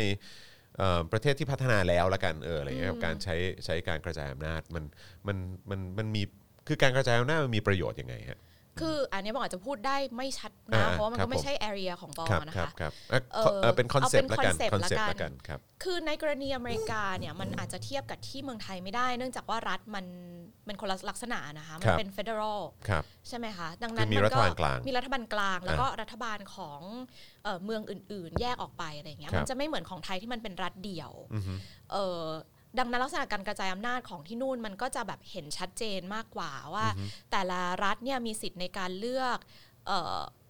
รัฐบาลของตัวเอง รัฐบาลของแต่ละของแต่ละรัฐเอง ซึ่งมันก็คือเป็นแบบจำลองย่อมๆของของรัฐบาลกลาง ซึ่งพวกเนี้ยเขาก็มีหน้าที่อะไรเหมือนรัฐบาลกลางทุกอย่างเลยก็คือว่าเอ่อทำบัตเจตเอง เก็บภาษีเอง สามารถดีไซน์อะไรพวกเนี้ยได้เองนะคะ ซึ่งข้อดีของมันก็คือว่าในแต่ละรัฐเนี่ย มันสามารถจะออกแบบไอ้ระบบภาษีหรือระบบอะไรให้เหมาะสมกับแต่ละรัฐกับขคอนงในตัวเอพื้งนที่ได้ใช่อืมหรือแม้แต่เขาเองก็มีอำนาจในการอย่างเช่นกรณีโควิดอะไรอย่างเงี้ยเขาก็สามารถที่จะตัดสินใจเพื่อที่จะจัดการกับรัฐของตัวเองได้อย่างเช่นในแคลิฟอร์เนียเนี่ยซานฟรานซิสโกประกาศปิดปิดเมืองก่อนเลยเอออะไรล็อกเงี้ยดาวน์ล็อกดาวน์เออโอเคก่อนที่อื่นเลย เพื่อที่จะดูแลคนภายในเมืองของตัวเอง แล้วก็เออนอกเหนือจากนโยบายส่วนกลางที่มีการเยียวยาเนี่ยแต่ละรัฐเขาก็มีนโยบายเยียวยาคนของเขาเอง อย่างเช่นในแคลิฟอร์เนียเนี่ยช่วงหนึ่งก็คือว่าไม่เก็บไม่เก็บค่าที่จอดรถอืมใครจอดรถริมถนนก็จอดไปเขาอืมเขาไม่ไม่ชาร์จอือฮึเพราะรู้สึกว่าเป็นการช่วยเหลือคนที่ต้อง work from home อะไรอย่างเงี้ยนะคะอ่าาาคบหรือแม้แต่การแบบเอ่อ มีกฎหมายห้ามไล่ผู้เช่าที่อะไรอย่างเงี้ยอันนี้ก็จะเป็นคือเนื่องจากว่าแต่ละรัฐมันมีความแตกต่างกันมากเนี่ยเอ่อการที่มีรัฐบาลที่ดูแลแต่ละรัฐแต่ละพื้นที่มันก็ทำให้เขาเห็นปัญหาในของเขาเอ่อในพื้นที่ของเขามากกว่ากันของท้องถิ่นอืมและเนื่องจากว่าเขาเองก็ต้องมาจากการเลือกตั้ง ดังนั้นเขาก็ต้องทำเพื่อให้เขาได้กลับมาได้เลือกได้รับเลือกตั้งกันอีกครั้งหนึ่งอืมอืม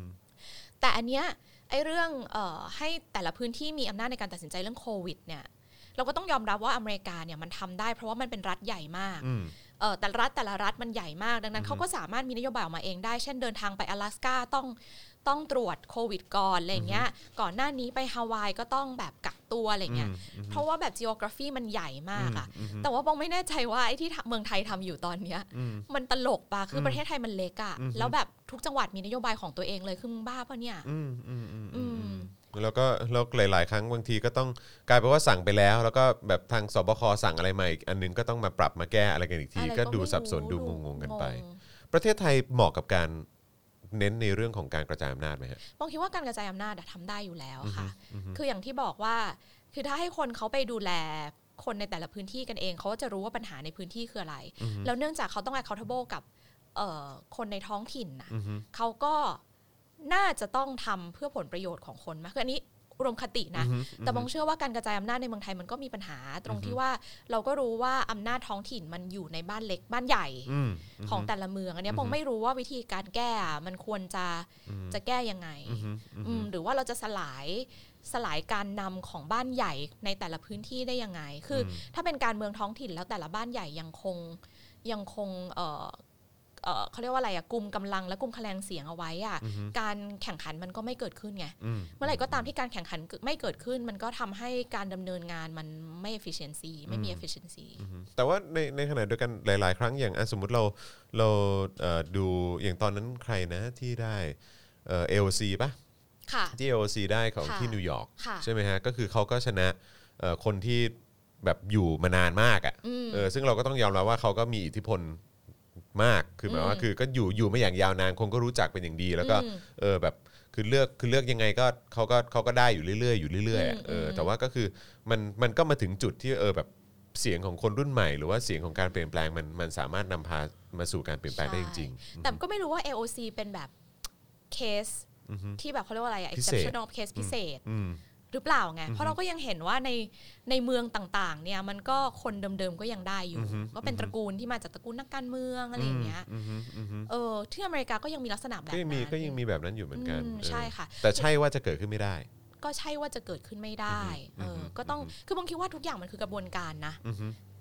ค่อยๆ มีปัญหา ค่อยๆ แก้และพัฒนา คือเมื่อไหร่ก็ตามที่มีปัญหาเราล้มกระดานนะมันก็ไม่เกิดการเรียนรู้ไงแล้วเราชอบแบบนั้นนะเราชอบเล่นเหมือน The Sims เลยอะแบบอะชีวิตใน The Sims อะแย่รีแย่เซ็ตปุ๊บใหม่เออรีเซ็ตใหม่เลยละกันเออแล้วก็ต้องมาเริ่มต้นกันใหม่เอออแล้วแล้วก็ไม่ได้แล้วก็ไม่ได้มีการเซตวางระบบที่มันดีขึ้นเลยเออใช่ แต่เรื่องกระจายอำนาจปองไม่รู้รายละเอียดจริง ๆ ต้องเป็นคนที่เรียนการปกครองแหละแต่ว่าหลาย ๆ ครั้งที่มีโอกาสได้เอ่อที่เคยคุยกับเอ่อคนในเอ่อ ต่างจังหวัดหรือว่าแบบเอ่อที่อยู่ในเอ่อท้องถิ่นต่างๆ ของเมืองไทยเนี่ยคือแบบพอพอมันมีการเข้ามาของการแบบการเลือกตั้งอะไรนะแบบอบจเอ่ออะไรหรืออบตอะไรพวกเนี้ยเออคือแบบว่าคือในในในยุคสมัยที่มันเหมือนแบบถูก ถูกนำเสนอเข้ามานะเออแล้วหลังจากแล้วแล้วเราได้อยู่กับระบบนั้นมาสักพักหนึ่งก็ก็เห็นหลายคนก็บอกว้าวเออมันก็มันก็มามันมามันก็น่าสนใจนะอ่าคือมันค่ะมันมันก็มันก็ทำให้คนตื่นตัว แล้วมันก็ทำให้คนเรียกร้องในสิ่งที่ตัวเองแบบเออต้องการจริง ๆ แล้วก็เสียงของพวกเขาก็ไปถึง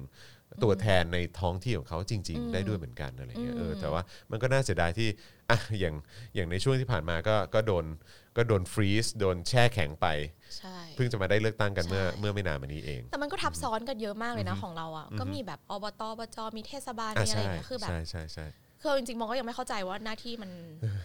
มันทับของซ้อใครนกันยังแตไงต่าอะไรกันอายังไงอืมอืมแล้วองค์กรไหนสาธารณสุขอันไหนขึ้นกับอันไหนอืมอะไรอย่างเงี้ยอืมการศึกษาขึ้นกับอันไหนอืมมอีกอะไรอย่างเงี้ยค่ะอืมอืมใช่ใช่ใช่ก็คงเป็นเรื่องที่ที่ต้องต้องคุยกันอีกเยอะนะครับแล้วก็ต้องทำกันอีกเยอะเลยนะครับคุณโซฮอตบอกว่าตู่เล่นเดอะซิมเล่นซิมซิตี้ไม่เก่ง ประชาชนด่าตลอดเอันนี้อันนี้เขาเอ่อ ความเห็นนี้น่าสนใจมากเลยอะไรครัค่ะบคุณจอห์นเซบาสเตียนค่ะ คุณจอห์นเซบาสเตียนบอกว่าบ้านใหญ่แต่ละพื้นที่เกิดการแข่งขันระหว่างพื้นที่ ครับอาจารย์ในอ่าอเมริกาในแต่ละพื้นที่ก็แข่งกันทำให้เกิดนโยบายที่แตกต่างเอ่อในแต่ละพื้นที่เช่นการเอ่อเอ่อเช่นการพนันของเวกัสหรือว่ารัฐเมน ภาษีแบบศูนย์เปอร์เซ็นต์อะไรอย่างเงี้ยอ๋อครับผมนะฮะก็คือก็ดีนะก็คืออย่างน้อยเขาก็ เขาก็สู้กันด้วยนโยบายเนาะคือมันเรื่องการแข่งขันนั่นแหละเออประเด็นเขาบอกว่าแข่งเขาแข่งกันด้วยหลัไอการลเดียเขาแข่งกันว่าใช่เออแบบเฮ้ยเอาดิเอาอันนี้มานำเสนออะไรอย่างเงี้ยใช่ไหมแล้วมันก็ใช่เราก็จะรู้สึกตื่นเต้นแบบเฮ้ยเชื่อจริงเหรอวะจะแหวกศูนย์เปอร์เซ็นต์จริงเหรอวะอะไรอย่างแล้เงี้วยจเออริง ๆนะ ถ้าต่อให้คือสมมุติว่ามันมีการเอ่อกระจายอำนาจจริงๆเนี่ยสภาของแต่ละที่อะก็จะ ออกมาคัดค้านการใช้เงินอย่างที่ไม่มีความจำเป็นนะ เช่นซุ้มอืมอะไรอย่างเงี้ยอืมคือมันก็สามารถคัดค้านเรื่องพวกนี้ได้มากกว่าที่มันรวมศูนย์อ่าใช่ใช่สั่ใช่งการเขาสั่งมาจากเขาจิ้มลงมาแล้วก็ต้องทใช่ำอืมครับใช่ผมค่ะเอออันนี่ตลกคุณเนว่าแมเอ้ยคุณเนว่าไมใช่ไหมผมว่าเพื่อนเพื่อนบอกเพื่อนบอกเขาว่าเออเนี่ยถ้าเกิดว่าไบเดนชนะเนี่ยแล้วก็เป็นประธานาธิบดีเนี่ยเอ่อสหรัฐอเมริกาจะกลับมาเป็นเอ่อ ผู้ปกป้องโลก ผู้ปกป้องโลก จริง ๆ อันนี้ไม่รู้ว่าเป็นเรื่องดีหรือไม่ดีนะคือคือเรื่องเนี้ยก็ทำให้เป็นเข้าใจได้ว่ามีคนจำนวนหนึ่งที่ไม่ชอบไม่ชอบนโยบายแบบเดโมแครตเลยแหละอ่าฮะเพราะเขารู้สึกว่าในบ้านตัวเองมันยังเล็กอะใช่จะไปยุ่งอะไรกับบ้านคนอื่นเขาอ่าฮะในขณะที่ไม่มาไม่มาจัดการกับสิ่งที่เกิดขึ้นในประเทศอะปงเข้าใจว่าส่วนนี้เนี่ย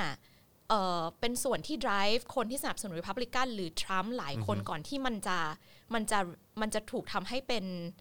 ให้ radical ขนาดนี้อะไรอย่างเงี้ยค่ะอืมอืมอืมมันแบบในประเทศมันเละอะอืมแต่ก็น่าสนใจนะที่เขาก็เขาก็มีความรู้สึกว่าเราเนี่ยแหละเออคือเราเนี่ยเป็นคล้ายๆเป็นเป็นเป็นผู้นำโลกใช่ไหมเออเราเป็นตำรวจโลกอะไรประมาณเนี้ยเข้าใจไหมคือมันเออมันก็จะมี feel feel หลาย ๆ คนยังยังมีความรู้สึกอย่างนั้นอยู่คือค่ะโอเคคือเข้าใจว่าคือถ้าถ้าเป็นผู้นำโอเคเราเราก็วัดได้ในเชิงแบบอะขนาดเศรษฐกิจหรือ อะไรเนี่ยแบบว่าขนาดกองทัพอะไรอย่างเงี้ยอะโอเคได้อะถ้าจะวัดอย่างนั้นก็ได้ แต่ว่าก็คือ แต่แต่ในความรู้สึกของคนคนอื่นเขามีความรู้สึกยังไง เราก็ต้องมามาถามเขาด้วยเหมือนกันนะฮะใช่ เออเห็นไหมทุกคนแบบทักความหน้าใสของอาจารย์หมดเลยจริงเหรออ่าอ่ารองพื้นดีนะคะ เออโอเคเดี๋ยวเดี๋ยวเดี๋ยวเดี๋ยวเอ่อหลังไมค์ไปถามได้นะครับ ว่าใช้ยี่ห้ออะไรค่ะ ครับผมใช้แป้งตัวไหน นี่ใช้ cushion หรือเปล่าฮะเนี่ยหรือว่าอะไรฮะ ไม่ใช่ใช่ไหมเอออันนี้เออนะฮะมีคอนซีลเลอร์ตัวไหนแนะนำไหมอะไรอย่างเงี้ยเออครับผมค่ะ บอกได้นะครับต้องผม มาแบบทำอย่างนี้เออ นะฮะอะโอเค เดี๋ยวอีกแป๊บหนึ่งเดี๋ยวเราจะเปิดโอกาสให้คุณผู้ชมนะครับ สามารถเอ่อส่งคำถามเข้ามาพูดคุยกับอาจารย์ปองขวัญเอ่อปองขวัญได้นะครับผมนะแล้วก็อยากจะรู้อะไร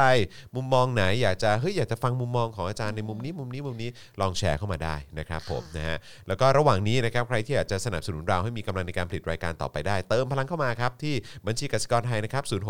0698975539 หรือสแกน QR Code ก็ได้ด้วยเหมือนกันนะครับแล้วก็อย่าลืมสนับสนุนแบบรายเดือนทาง YouTube Membership นะครับกดปุ่มจอยหรือสมัครนะครับเข้ามาทาง Facebook ก็กดปุ่ม Become a supporter ได้ด้วยนะครับนะฮะเอ่อโอเค ขอกลับมาที่ประเด็นนี้ได้ไหมที่ที่ที่อาจารย์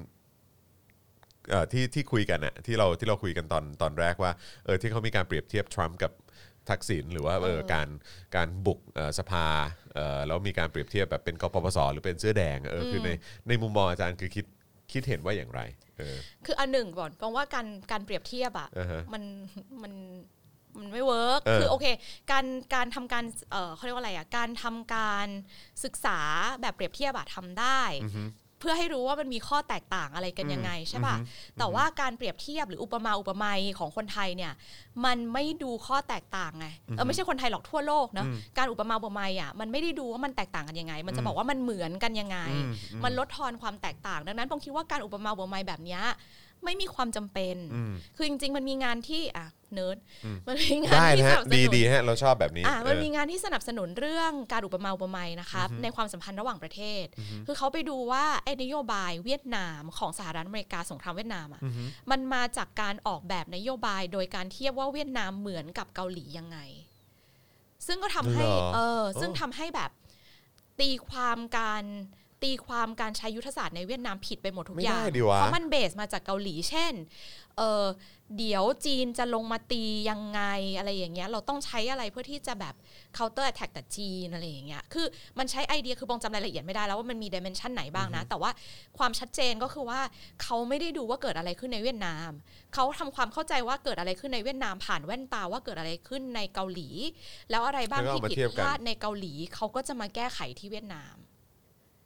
ไม่อยากเชื่อเลย เออ มันมีงานวิจัยนี้เกิดมาจริงๆว่าแบบนัก ก็นี่ไงอย่างที่บอกว่าคนเราไม่สามารถจัดการกับข้อมูลที่มันเยอะได้ ดังนั้นเราพยายามใช้ shortcut บางอย่าง เพื่อทำความเข้าใจโลก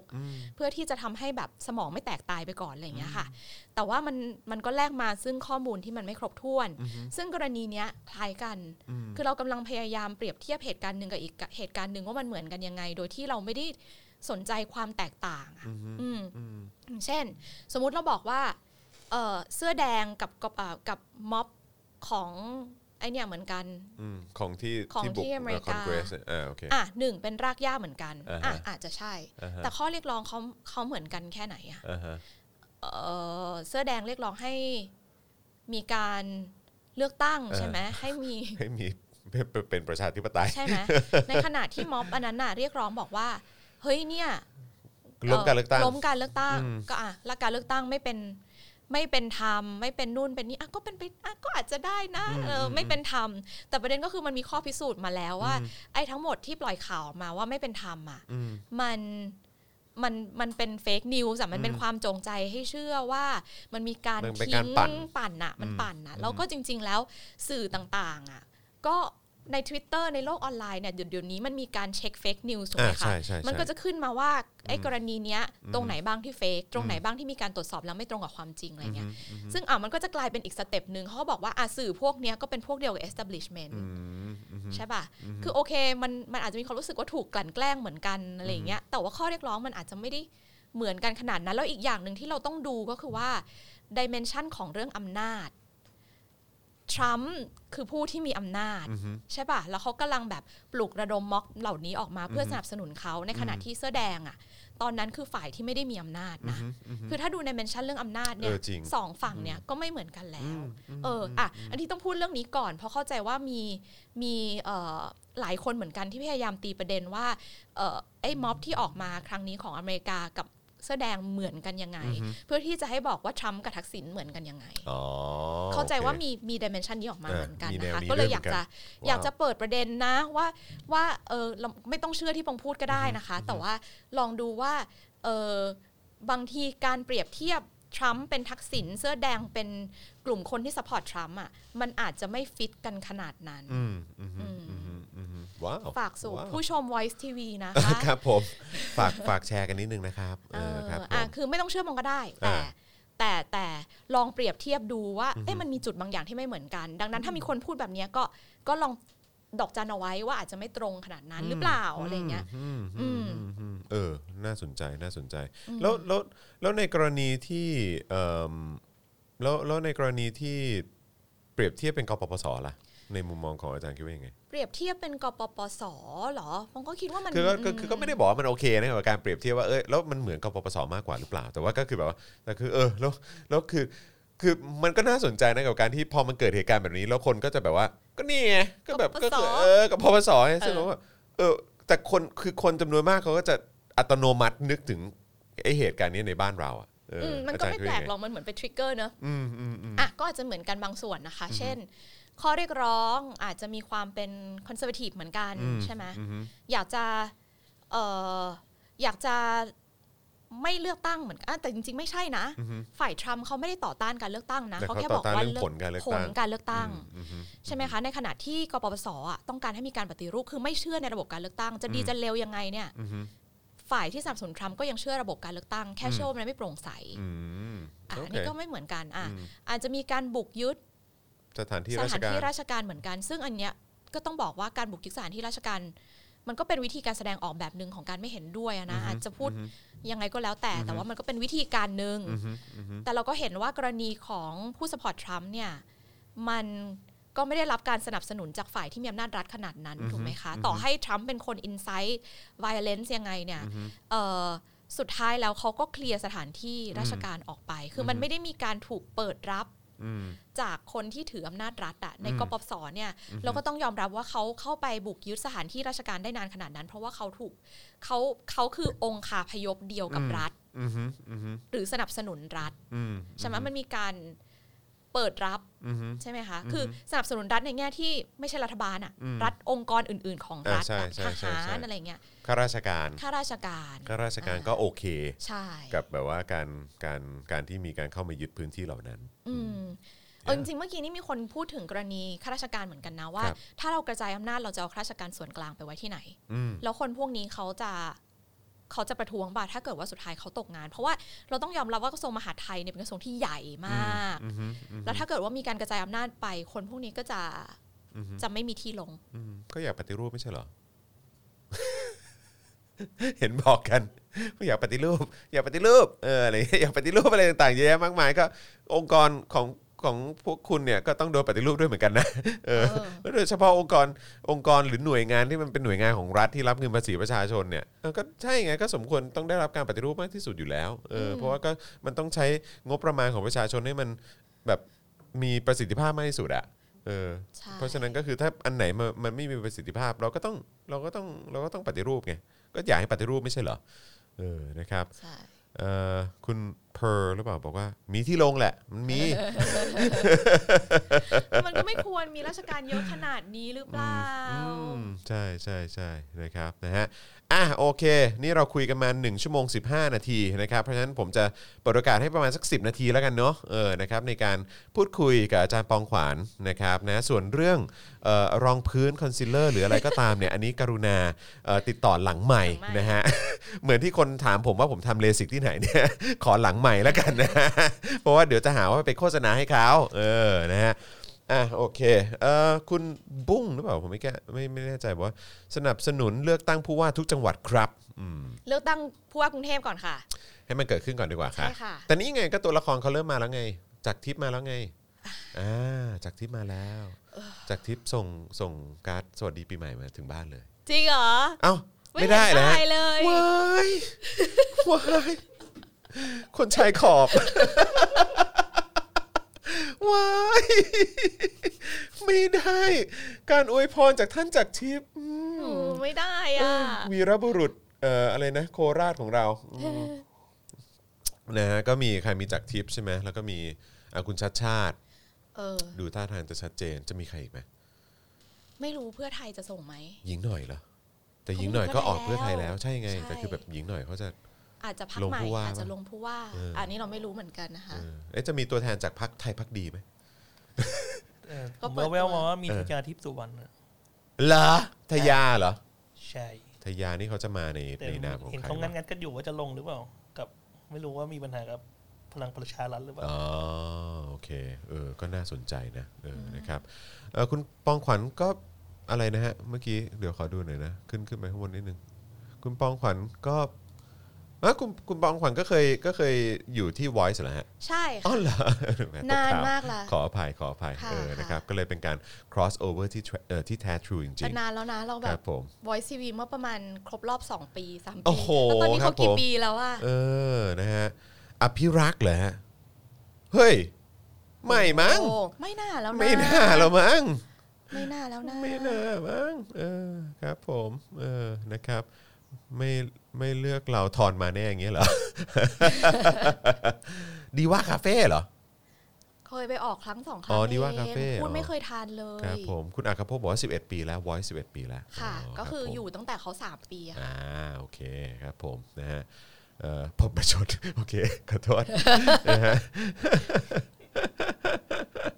นะฮะสิบเอ็ดปีอ่าใช่ใช่ใช่นะครับผมนะฮะผมเลือกตั้งผู้ว่าราชการจังหวัด ผมว่าเลือกตั้งผู้ว่าราชการจังหวัดน่าน่าจะไวกว่า การเลือกตั้งผู้ว่ากทมเออเออ น่าจะเป็นไปได้นะฮะเอ่อไทยพักดีต้องน้องโคชโยทีซึ่งตอนนี้ก็เป็นห่วงน้องนะเพราะน้องจริงคงเงียบไปเลยไม่รู้น้องเป็นไงบ้างเออคือจะจะดีจะช่วยยังไงก็อยากให้แบบ ก็เหมือนก็ความเห็นน้องเขาอะนะยังไงเขายังเป็นเยาวชนเลยนะเออครับผมใช่อีบ้าคาเฟ่ครับผม โถอันนะนี้ฮะคือเพื่อนอ๋ออันนี้เพื่อนเหรอครับปั่นป่วนนะฮะค่ะ ผมเลือกชัชชาติผู้ว่าคุณแขกเป็นรองฝ่ายวัฒนธรรม และสิ่งแวดล้อมครับเอออืมครับผมนะฮะพี่แขกน่าจะจัดการอะไรต่างๆ ได้ดีฮะใช่เหมือนจัดการใช่ตู้เย็นบ้านผมนี่แหละครับนะฮะอะโอเค คุณศิรภพถามว่าอาจารย์มีความเห็นเรื่อง Christian na- nationalism ในอเมริกากับทรัมป์ยังไงครับ อาจารย์คิดว่าเดโมแครตจะมีการปฏิรูปการเลือกตั้งสำเร็จ ไหมใน2ปีนี้อืมขอตะไว้รอบหน้าได้ไหมอะได้ไม่มีความเห็นรอบนี้จได้ริงได้ได้ได้ได้ได้อืมๆกับทรัมป์ Christian nationalism ก็เอ่อเดี๋ยวขอไปหาข้อมูลมาเพิ่มดีกว่าค่ะอืมไม่อยากพูดอะไรแล้วเดี๋ยวแบบมันเราไม่ได้รู้จริงเรื่องนี้อะอืมครับผมนะฮะแต่ว่าก็น่าสนใจเพราะคือรอบรอบล่าสุดที่เขาเลือกตั้งกันที่จอร์เจียใช่ไหมฮะใช่ปะผมจะผมจำถูกป่ะจอร์เจียป่ะที่เลือกตั้งเอ่อสว. ป่ะ ใช่ค่ะ เออ ก็เดโมแครตก็ได้ไป Democrat ได้เดโมแครตก็ใช่ได้ไปค่ะใช่นะครับ เพราะฉะนั้นซึ่งก็คือริงๆก็อย่างที่บอกมันเป็น wake up call ไงครับที่ผ่านมา มันคือ wake up call ว่าแบบ โอ้ยอเมริกาไม่ไหวแล้วนะ อืมอืมแล้วก็คือ คือมันก็น่าสนใจเพราะว่าก็คือ เอ่อ อย่างพวกสื่อแบบ conservative อย่างตอนนั้นไปนั่งดูใครผมก็นั่งดูนะ เออ อย่างอย่างเบนชาปิโรอย่างเงี้ย เออ ก็นั่งดูแล้วก็แบบเขาก็บอก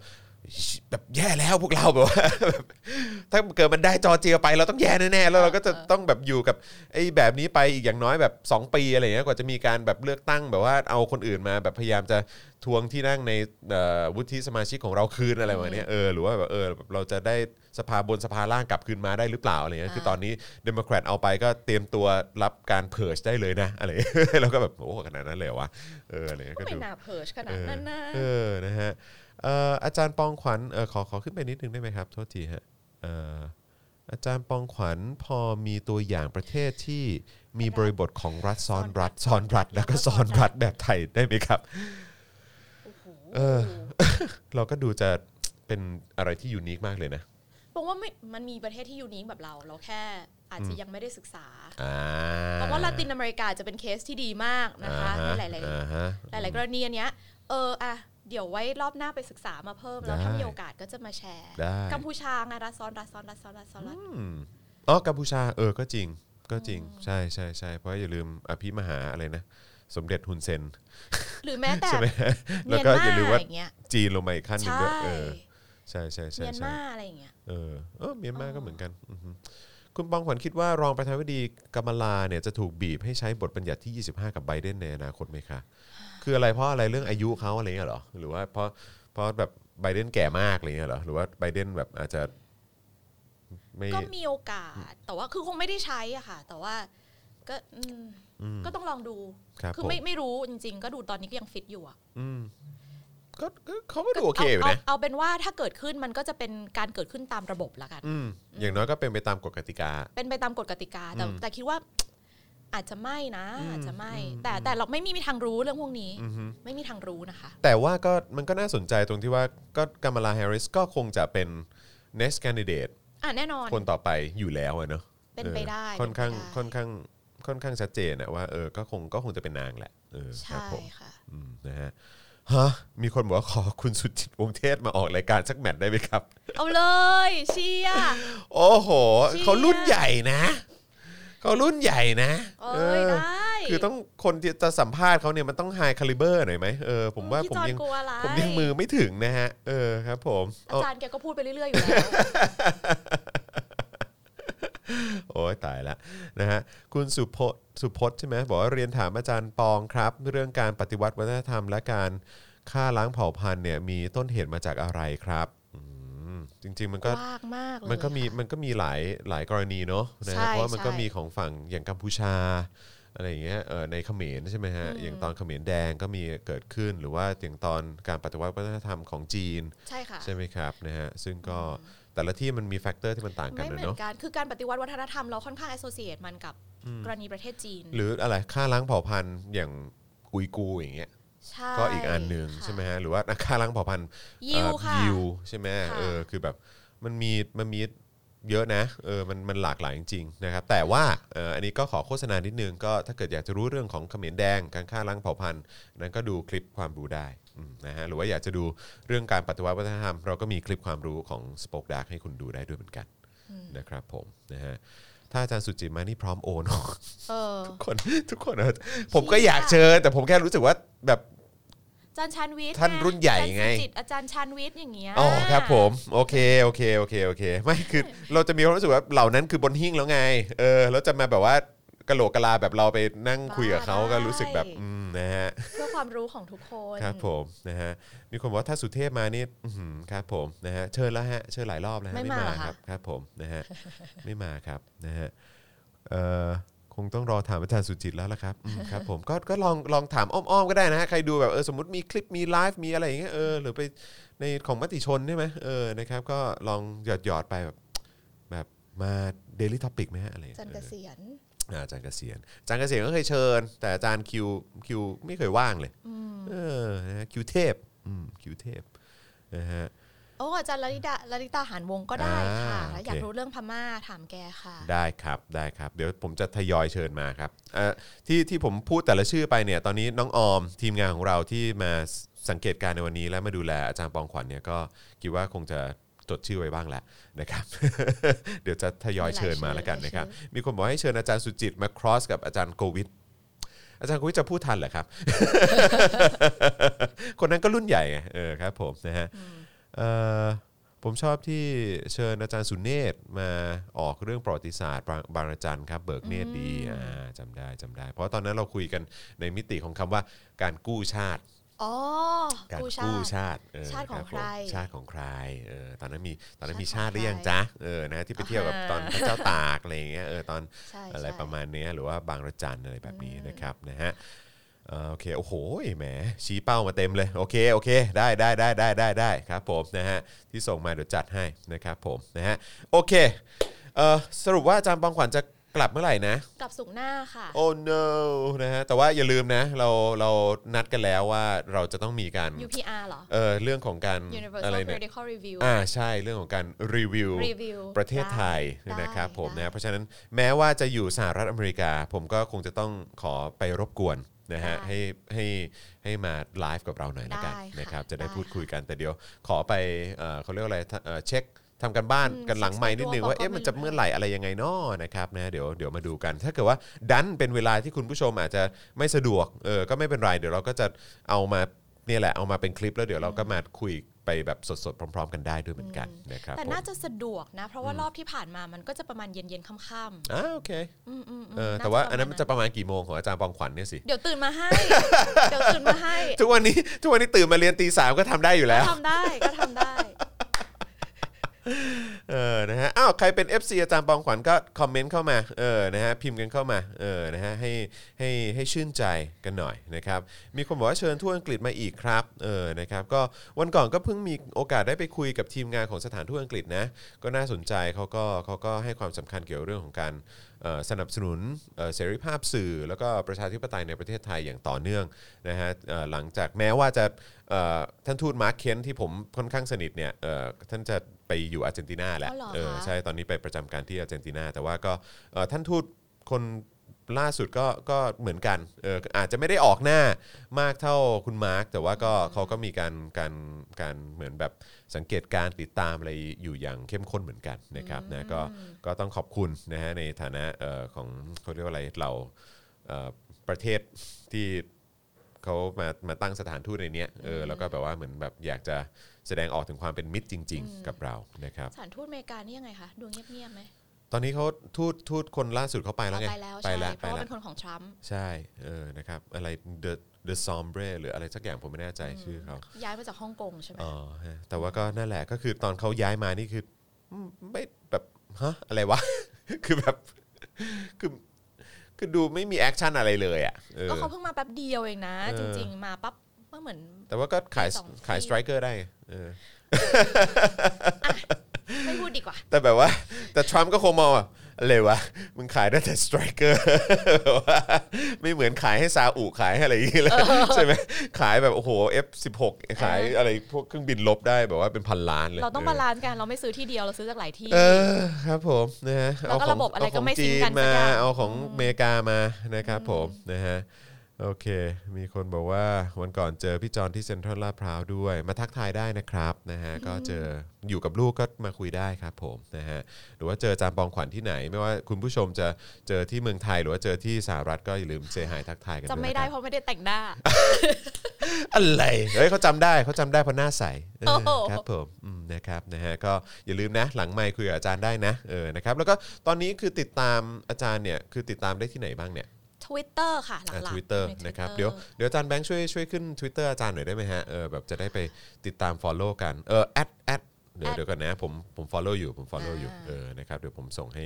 ส่งให้อาจารย์แบงค์นะครับผมนะฮะก็ไปติดตามกันได้แล้วมีเพจหรือมีอะไรที่ที่อาจารย์ อยากจะแบบอยากจะนั่นไหมอะไรเงี้ยหรือว่าหรือว่าเออไปติดตามที่ที่ Twitter ดีกว่า เพราะว่าถ้า Twitter นี่ก็จะค่ะจะครอบจริงคลุมๆอะทำนี่ไงนี่ไงทำมาเพละจอืม ทำเพจกับเพื่อนค่ะ แต่ว่าอย่าด่าชื่อนะฮะชื่ออะไรฮะ คนสวยเรียนสูง อ๋อ เออ ผมเห็นเมื่อกี้มีคนพูดอยู่เหมือนกัน เออ ก็ไปตามได้นะ เออ ไปตามได้ อันนี้ปกติอันนี้จะพูดประเด็นเกี่ยวกับอะไรฮะ คือจริง ๆ ก็ปกติเราจะทำไลฟ์กันเออแล้วก็ ไลฟ์เพื่อที่จะเชิญนักวิชาการรุ่นใหม่ๆค่ะครับก็คือผมคนที่อาจจะยังไม่ได้อยู่ในสื่ออมกระแสหลักอะอืมเพราะเราคือคนพวกนี้ก็คือคนทำวิจัยจริง ๆ แล้วมีความรู้เรื่องที่เขากำลังจะพูดจริง ๆ ก็ให้เขามาพูดประเด็นนู้นประเด็นนี้อะไรเงี้ยอืมอืมเมื่อตอนต้นปีเราเพิ่งคุยกับอาจารย์ทิติรัตน์อืมกับคุณมุกพิมพ์สิริไปอะเรื่องครับconcept ของ hate speech กับ bully ครับผมมันอะไรคือตรงกลางตอนนี้เราใช้คำว่าบูลลี่กันเยอะมากเรื่อยเปื่อยเออเรื่อยเปื่อยอืม hate speech เรื่อยเปื่อยอะไรเงี้ยก็ก็คุยกันว่าเออ ตรงกลางของมันคือแค่ไหนเราควรจะต้องจำกัดเสรีภาพทางการพูดทางแสดงออกเพื่อที่จะเพื่อที่จะจำกัดไอ้ hate speech พวกนี้ไหมรัฐควรมีบทบาทยังไงอะไรเงี้ยเอาไปตามมันได้นะคะ ตอนนี้เริ่มมีในในใน YouTube แล้วอ๋อโอเคเออนะเพราะฉะนั้นก็คือจริงๆไม่ไม่ใช่แค่เฉพาะเรื่องของเอ่อเออเอ่อไอ้เขาเรียกว่าอะไรทางด้านการศึกษาอะไรอย่างเดียวเท่านั้นแต่คือเราก็หยิบยกก็ประหยิเด็บนประเด็นพวกนี้มาแล้วก็พูดคุยกันมาชแชวนร์กันนักวิชาลุนักวิชาการรุ่นใหม่มาพูดอะไรอย่างเงี้ยโอค่ะโอเคก็จะมีเรื่อง เดี๋ยวเราจะมีการคุยกันเรื่องการรับมือกับโควิด ในประเทศต่างๆ คืออประเด็นก็คือไอ้เพจเนี้ยมันเกิดมาจากนักเรียนปอเอกที่อยู่ตามประเทศต่างๆ แล้วเหงาช่วงโควิดอ๋อครับผมก็เลยแบบมารวมทำทตัวอล์กกันกันนู่นนี่นั่นอะไรอย่างเงี้ยค่ะ แล้วก็มีอัปเดตแบบเรื่องราวเกี่ยวกับประเทศต่างๆ บ้าง เป็นครั้งเป็นคราวอืมตามตามความ ไม่ขี้เกียจ อะโอเคครับอะไรแบบผมนี้ นะแต่ว่าก็อย่างที่บอกแหละนะครับก็ไปติดตามที่ Twitter นะฮะของของอาจารย์บองขวัญได้นะครับก็จะได้แบบเอ่อก็คิดว่าเดี๋ยวเวลามีอะไรใหม่ๆ ก็จะมาอัปเดตในนั้นอยู่ค่ะเรื่อยๆแหละนะครับค่ะนะเพราะฉะนั้นก็ไป Follow กันได้ไปกดติดตามกันนะครับนะแล้วก็คิดถึงอะไรยังไงก็ทักทายกันเข้าไปได้ตลอดนะครับผมนะฮะอ่าโอเคนะครับดีใจดีใจนะครับแต่คิดว่าครั้งหน้ากับการไลฟ์แล้วก็พูดคุยกันสงสัยจะเป็นข้ามประเทศแล้วแหละข้ามประเทศ นะครับนะแล้วก็ยังไงเอ่อ เดินทางกลับโดยสวัสดิภาพนะครับแล้วก็ดูแลสุขภาพด้วยแล้วกันนะครับนะแม้ว่าจะกลับไปแล้วนะฮะแล้วก็เดี๋ยวเดี๋ยวก็คงได้ฉีดใช่ไหมเดี๋ยวเราเอาบงได้ฉีดก่อนพี่จอนแหละอ่าที่นู่นอะน่าจะใช่ไหมเดี๋ยวคงได้ฉีดที่นู่นอยู่แล้วใช่ฉีดวัคซีนน่าจะโควิดก็น่าจะเอ่อยินดีด้วยนะโมเดอรับร์นาไม่ก็ไฟเซอร์นะคะจ้จ้าอืมเออขิงขิง วันนี้มาเพื่อขิงเลยอะขิงหลายเรื่องื่องแล้วเนี่ยขิงหลายเรื่องด้วย แต่ก็เอ่อ ขอเอ่อดึงดึงคุณกลับสู่โลกความเป็นจริงนะฮะ ค่ะ เดี๋ยวคุณก็ต้องกลับมา เจ็บสุดอะหัวเราะที่หลังดังกว่า เดี๋ยวต้องกลับมาวันก่อนวันก่อนไปไปนั่งกินกาแฟด้วยกันแล้วถามว่าเออแล้วจะอยู่ที่นั่นเลยป่ะฮะเออแบบว่าทำงานที่นั่นเลยอ๋อไม่ได้ค่ะต้องกลับมาต้องกลับมาใช้ทุนใช่ไหมเออแล้วก็13โอ้โหปี จริงเหรอกี่ปีอะสิบสามปีเออโอ้ยตายแล้ว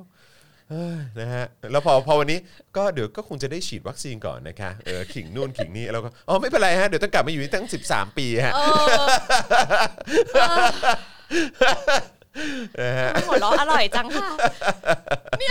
บอกว่าหัวเราะอร่อยแรงมาก เออแหมผมเพิ่งเข้าใจวันนี้ว่าไอ้การหัวเราะทีหลังดังกว่าดังกว่าเออเป็นอย่นี้มาก เองเออนะครับผม นะอะทิ้งท้ายกันนะครับอย่าลืมสนับสนุนเข้ามาด้วยละกันนะครับที่บัญชีกสิกรไทย 0698975539 หรือสแกนเคอร์โคดแล้วก็เอ่อสนับสนุนเราแบบรายเดือนได้นะครับที่ YouTube ใน Membership แล้วก็ Facebook Supporter นั่นเองนะครับและบ่ายนี้เรามีนัดกันเอ่อกี่โมงนะครับน้องออม บ่ายสองโอเคบ่ายสองนะครับนะฮะกับเอ่อน้องแคนเอ่อนายิกานะครับหรือว่าน้องสองป๋องของเรานะครับนะแล้วก็เอ่อเดี๋ยวพอช่วงเย็นนะครับก็จะเจอคุณปาล์มด้วยนะครับกับ Daily Topics นั่นเองนะครับวันนี้ขอบคุณอาจารย์ปองขวัญอีกทีหนึงนะครับขอบคุณมากเจอกับค่ะการไลฟ์ครั้งต่อไปแล้วกันนะครับได้เดี๋ยวนัดกันได้อีกที สวัสดีครับ สวัสดีครัค่ะบสวัสดีครับ Daily Topics กับจอห์นวินยู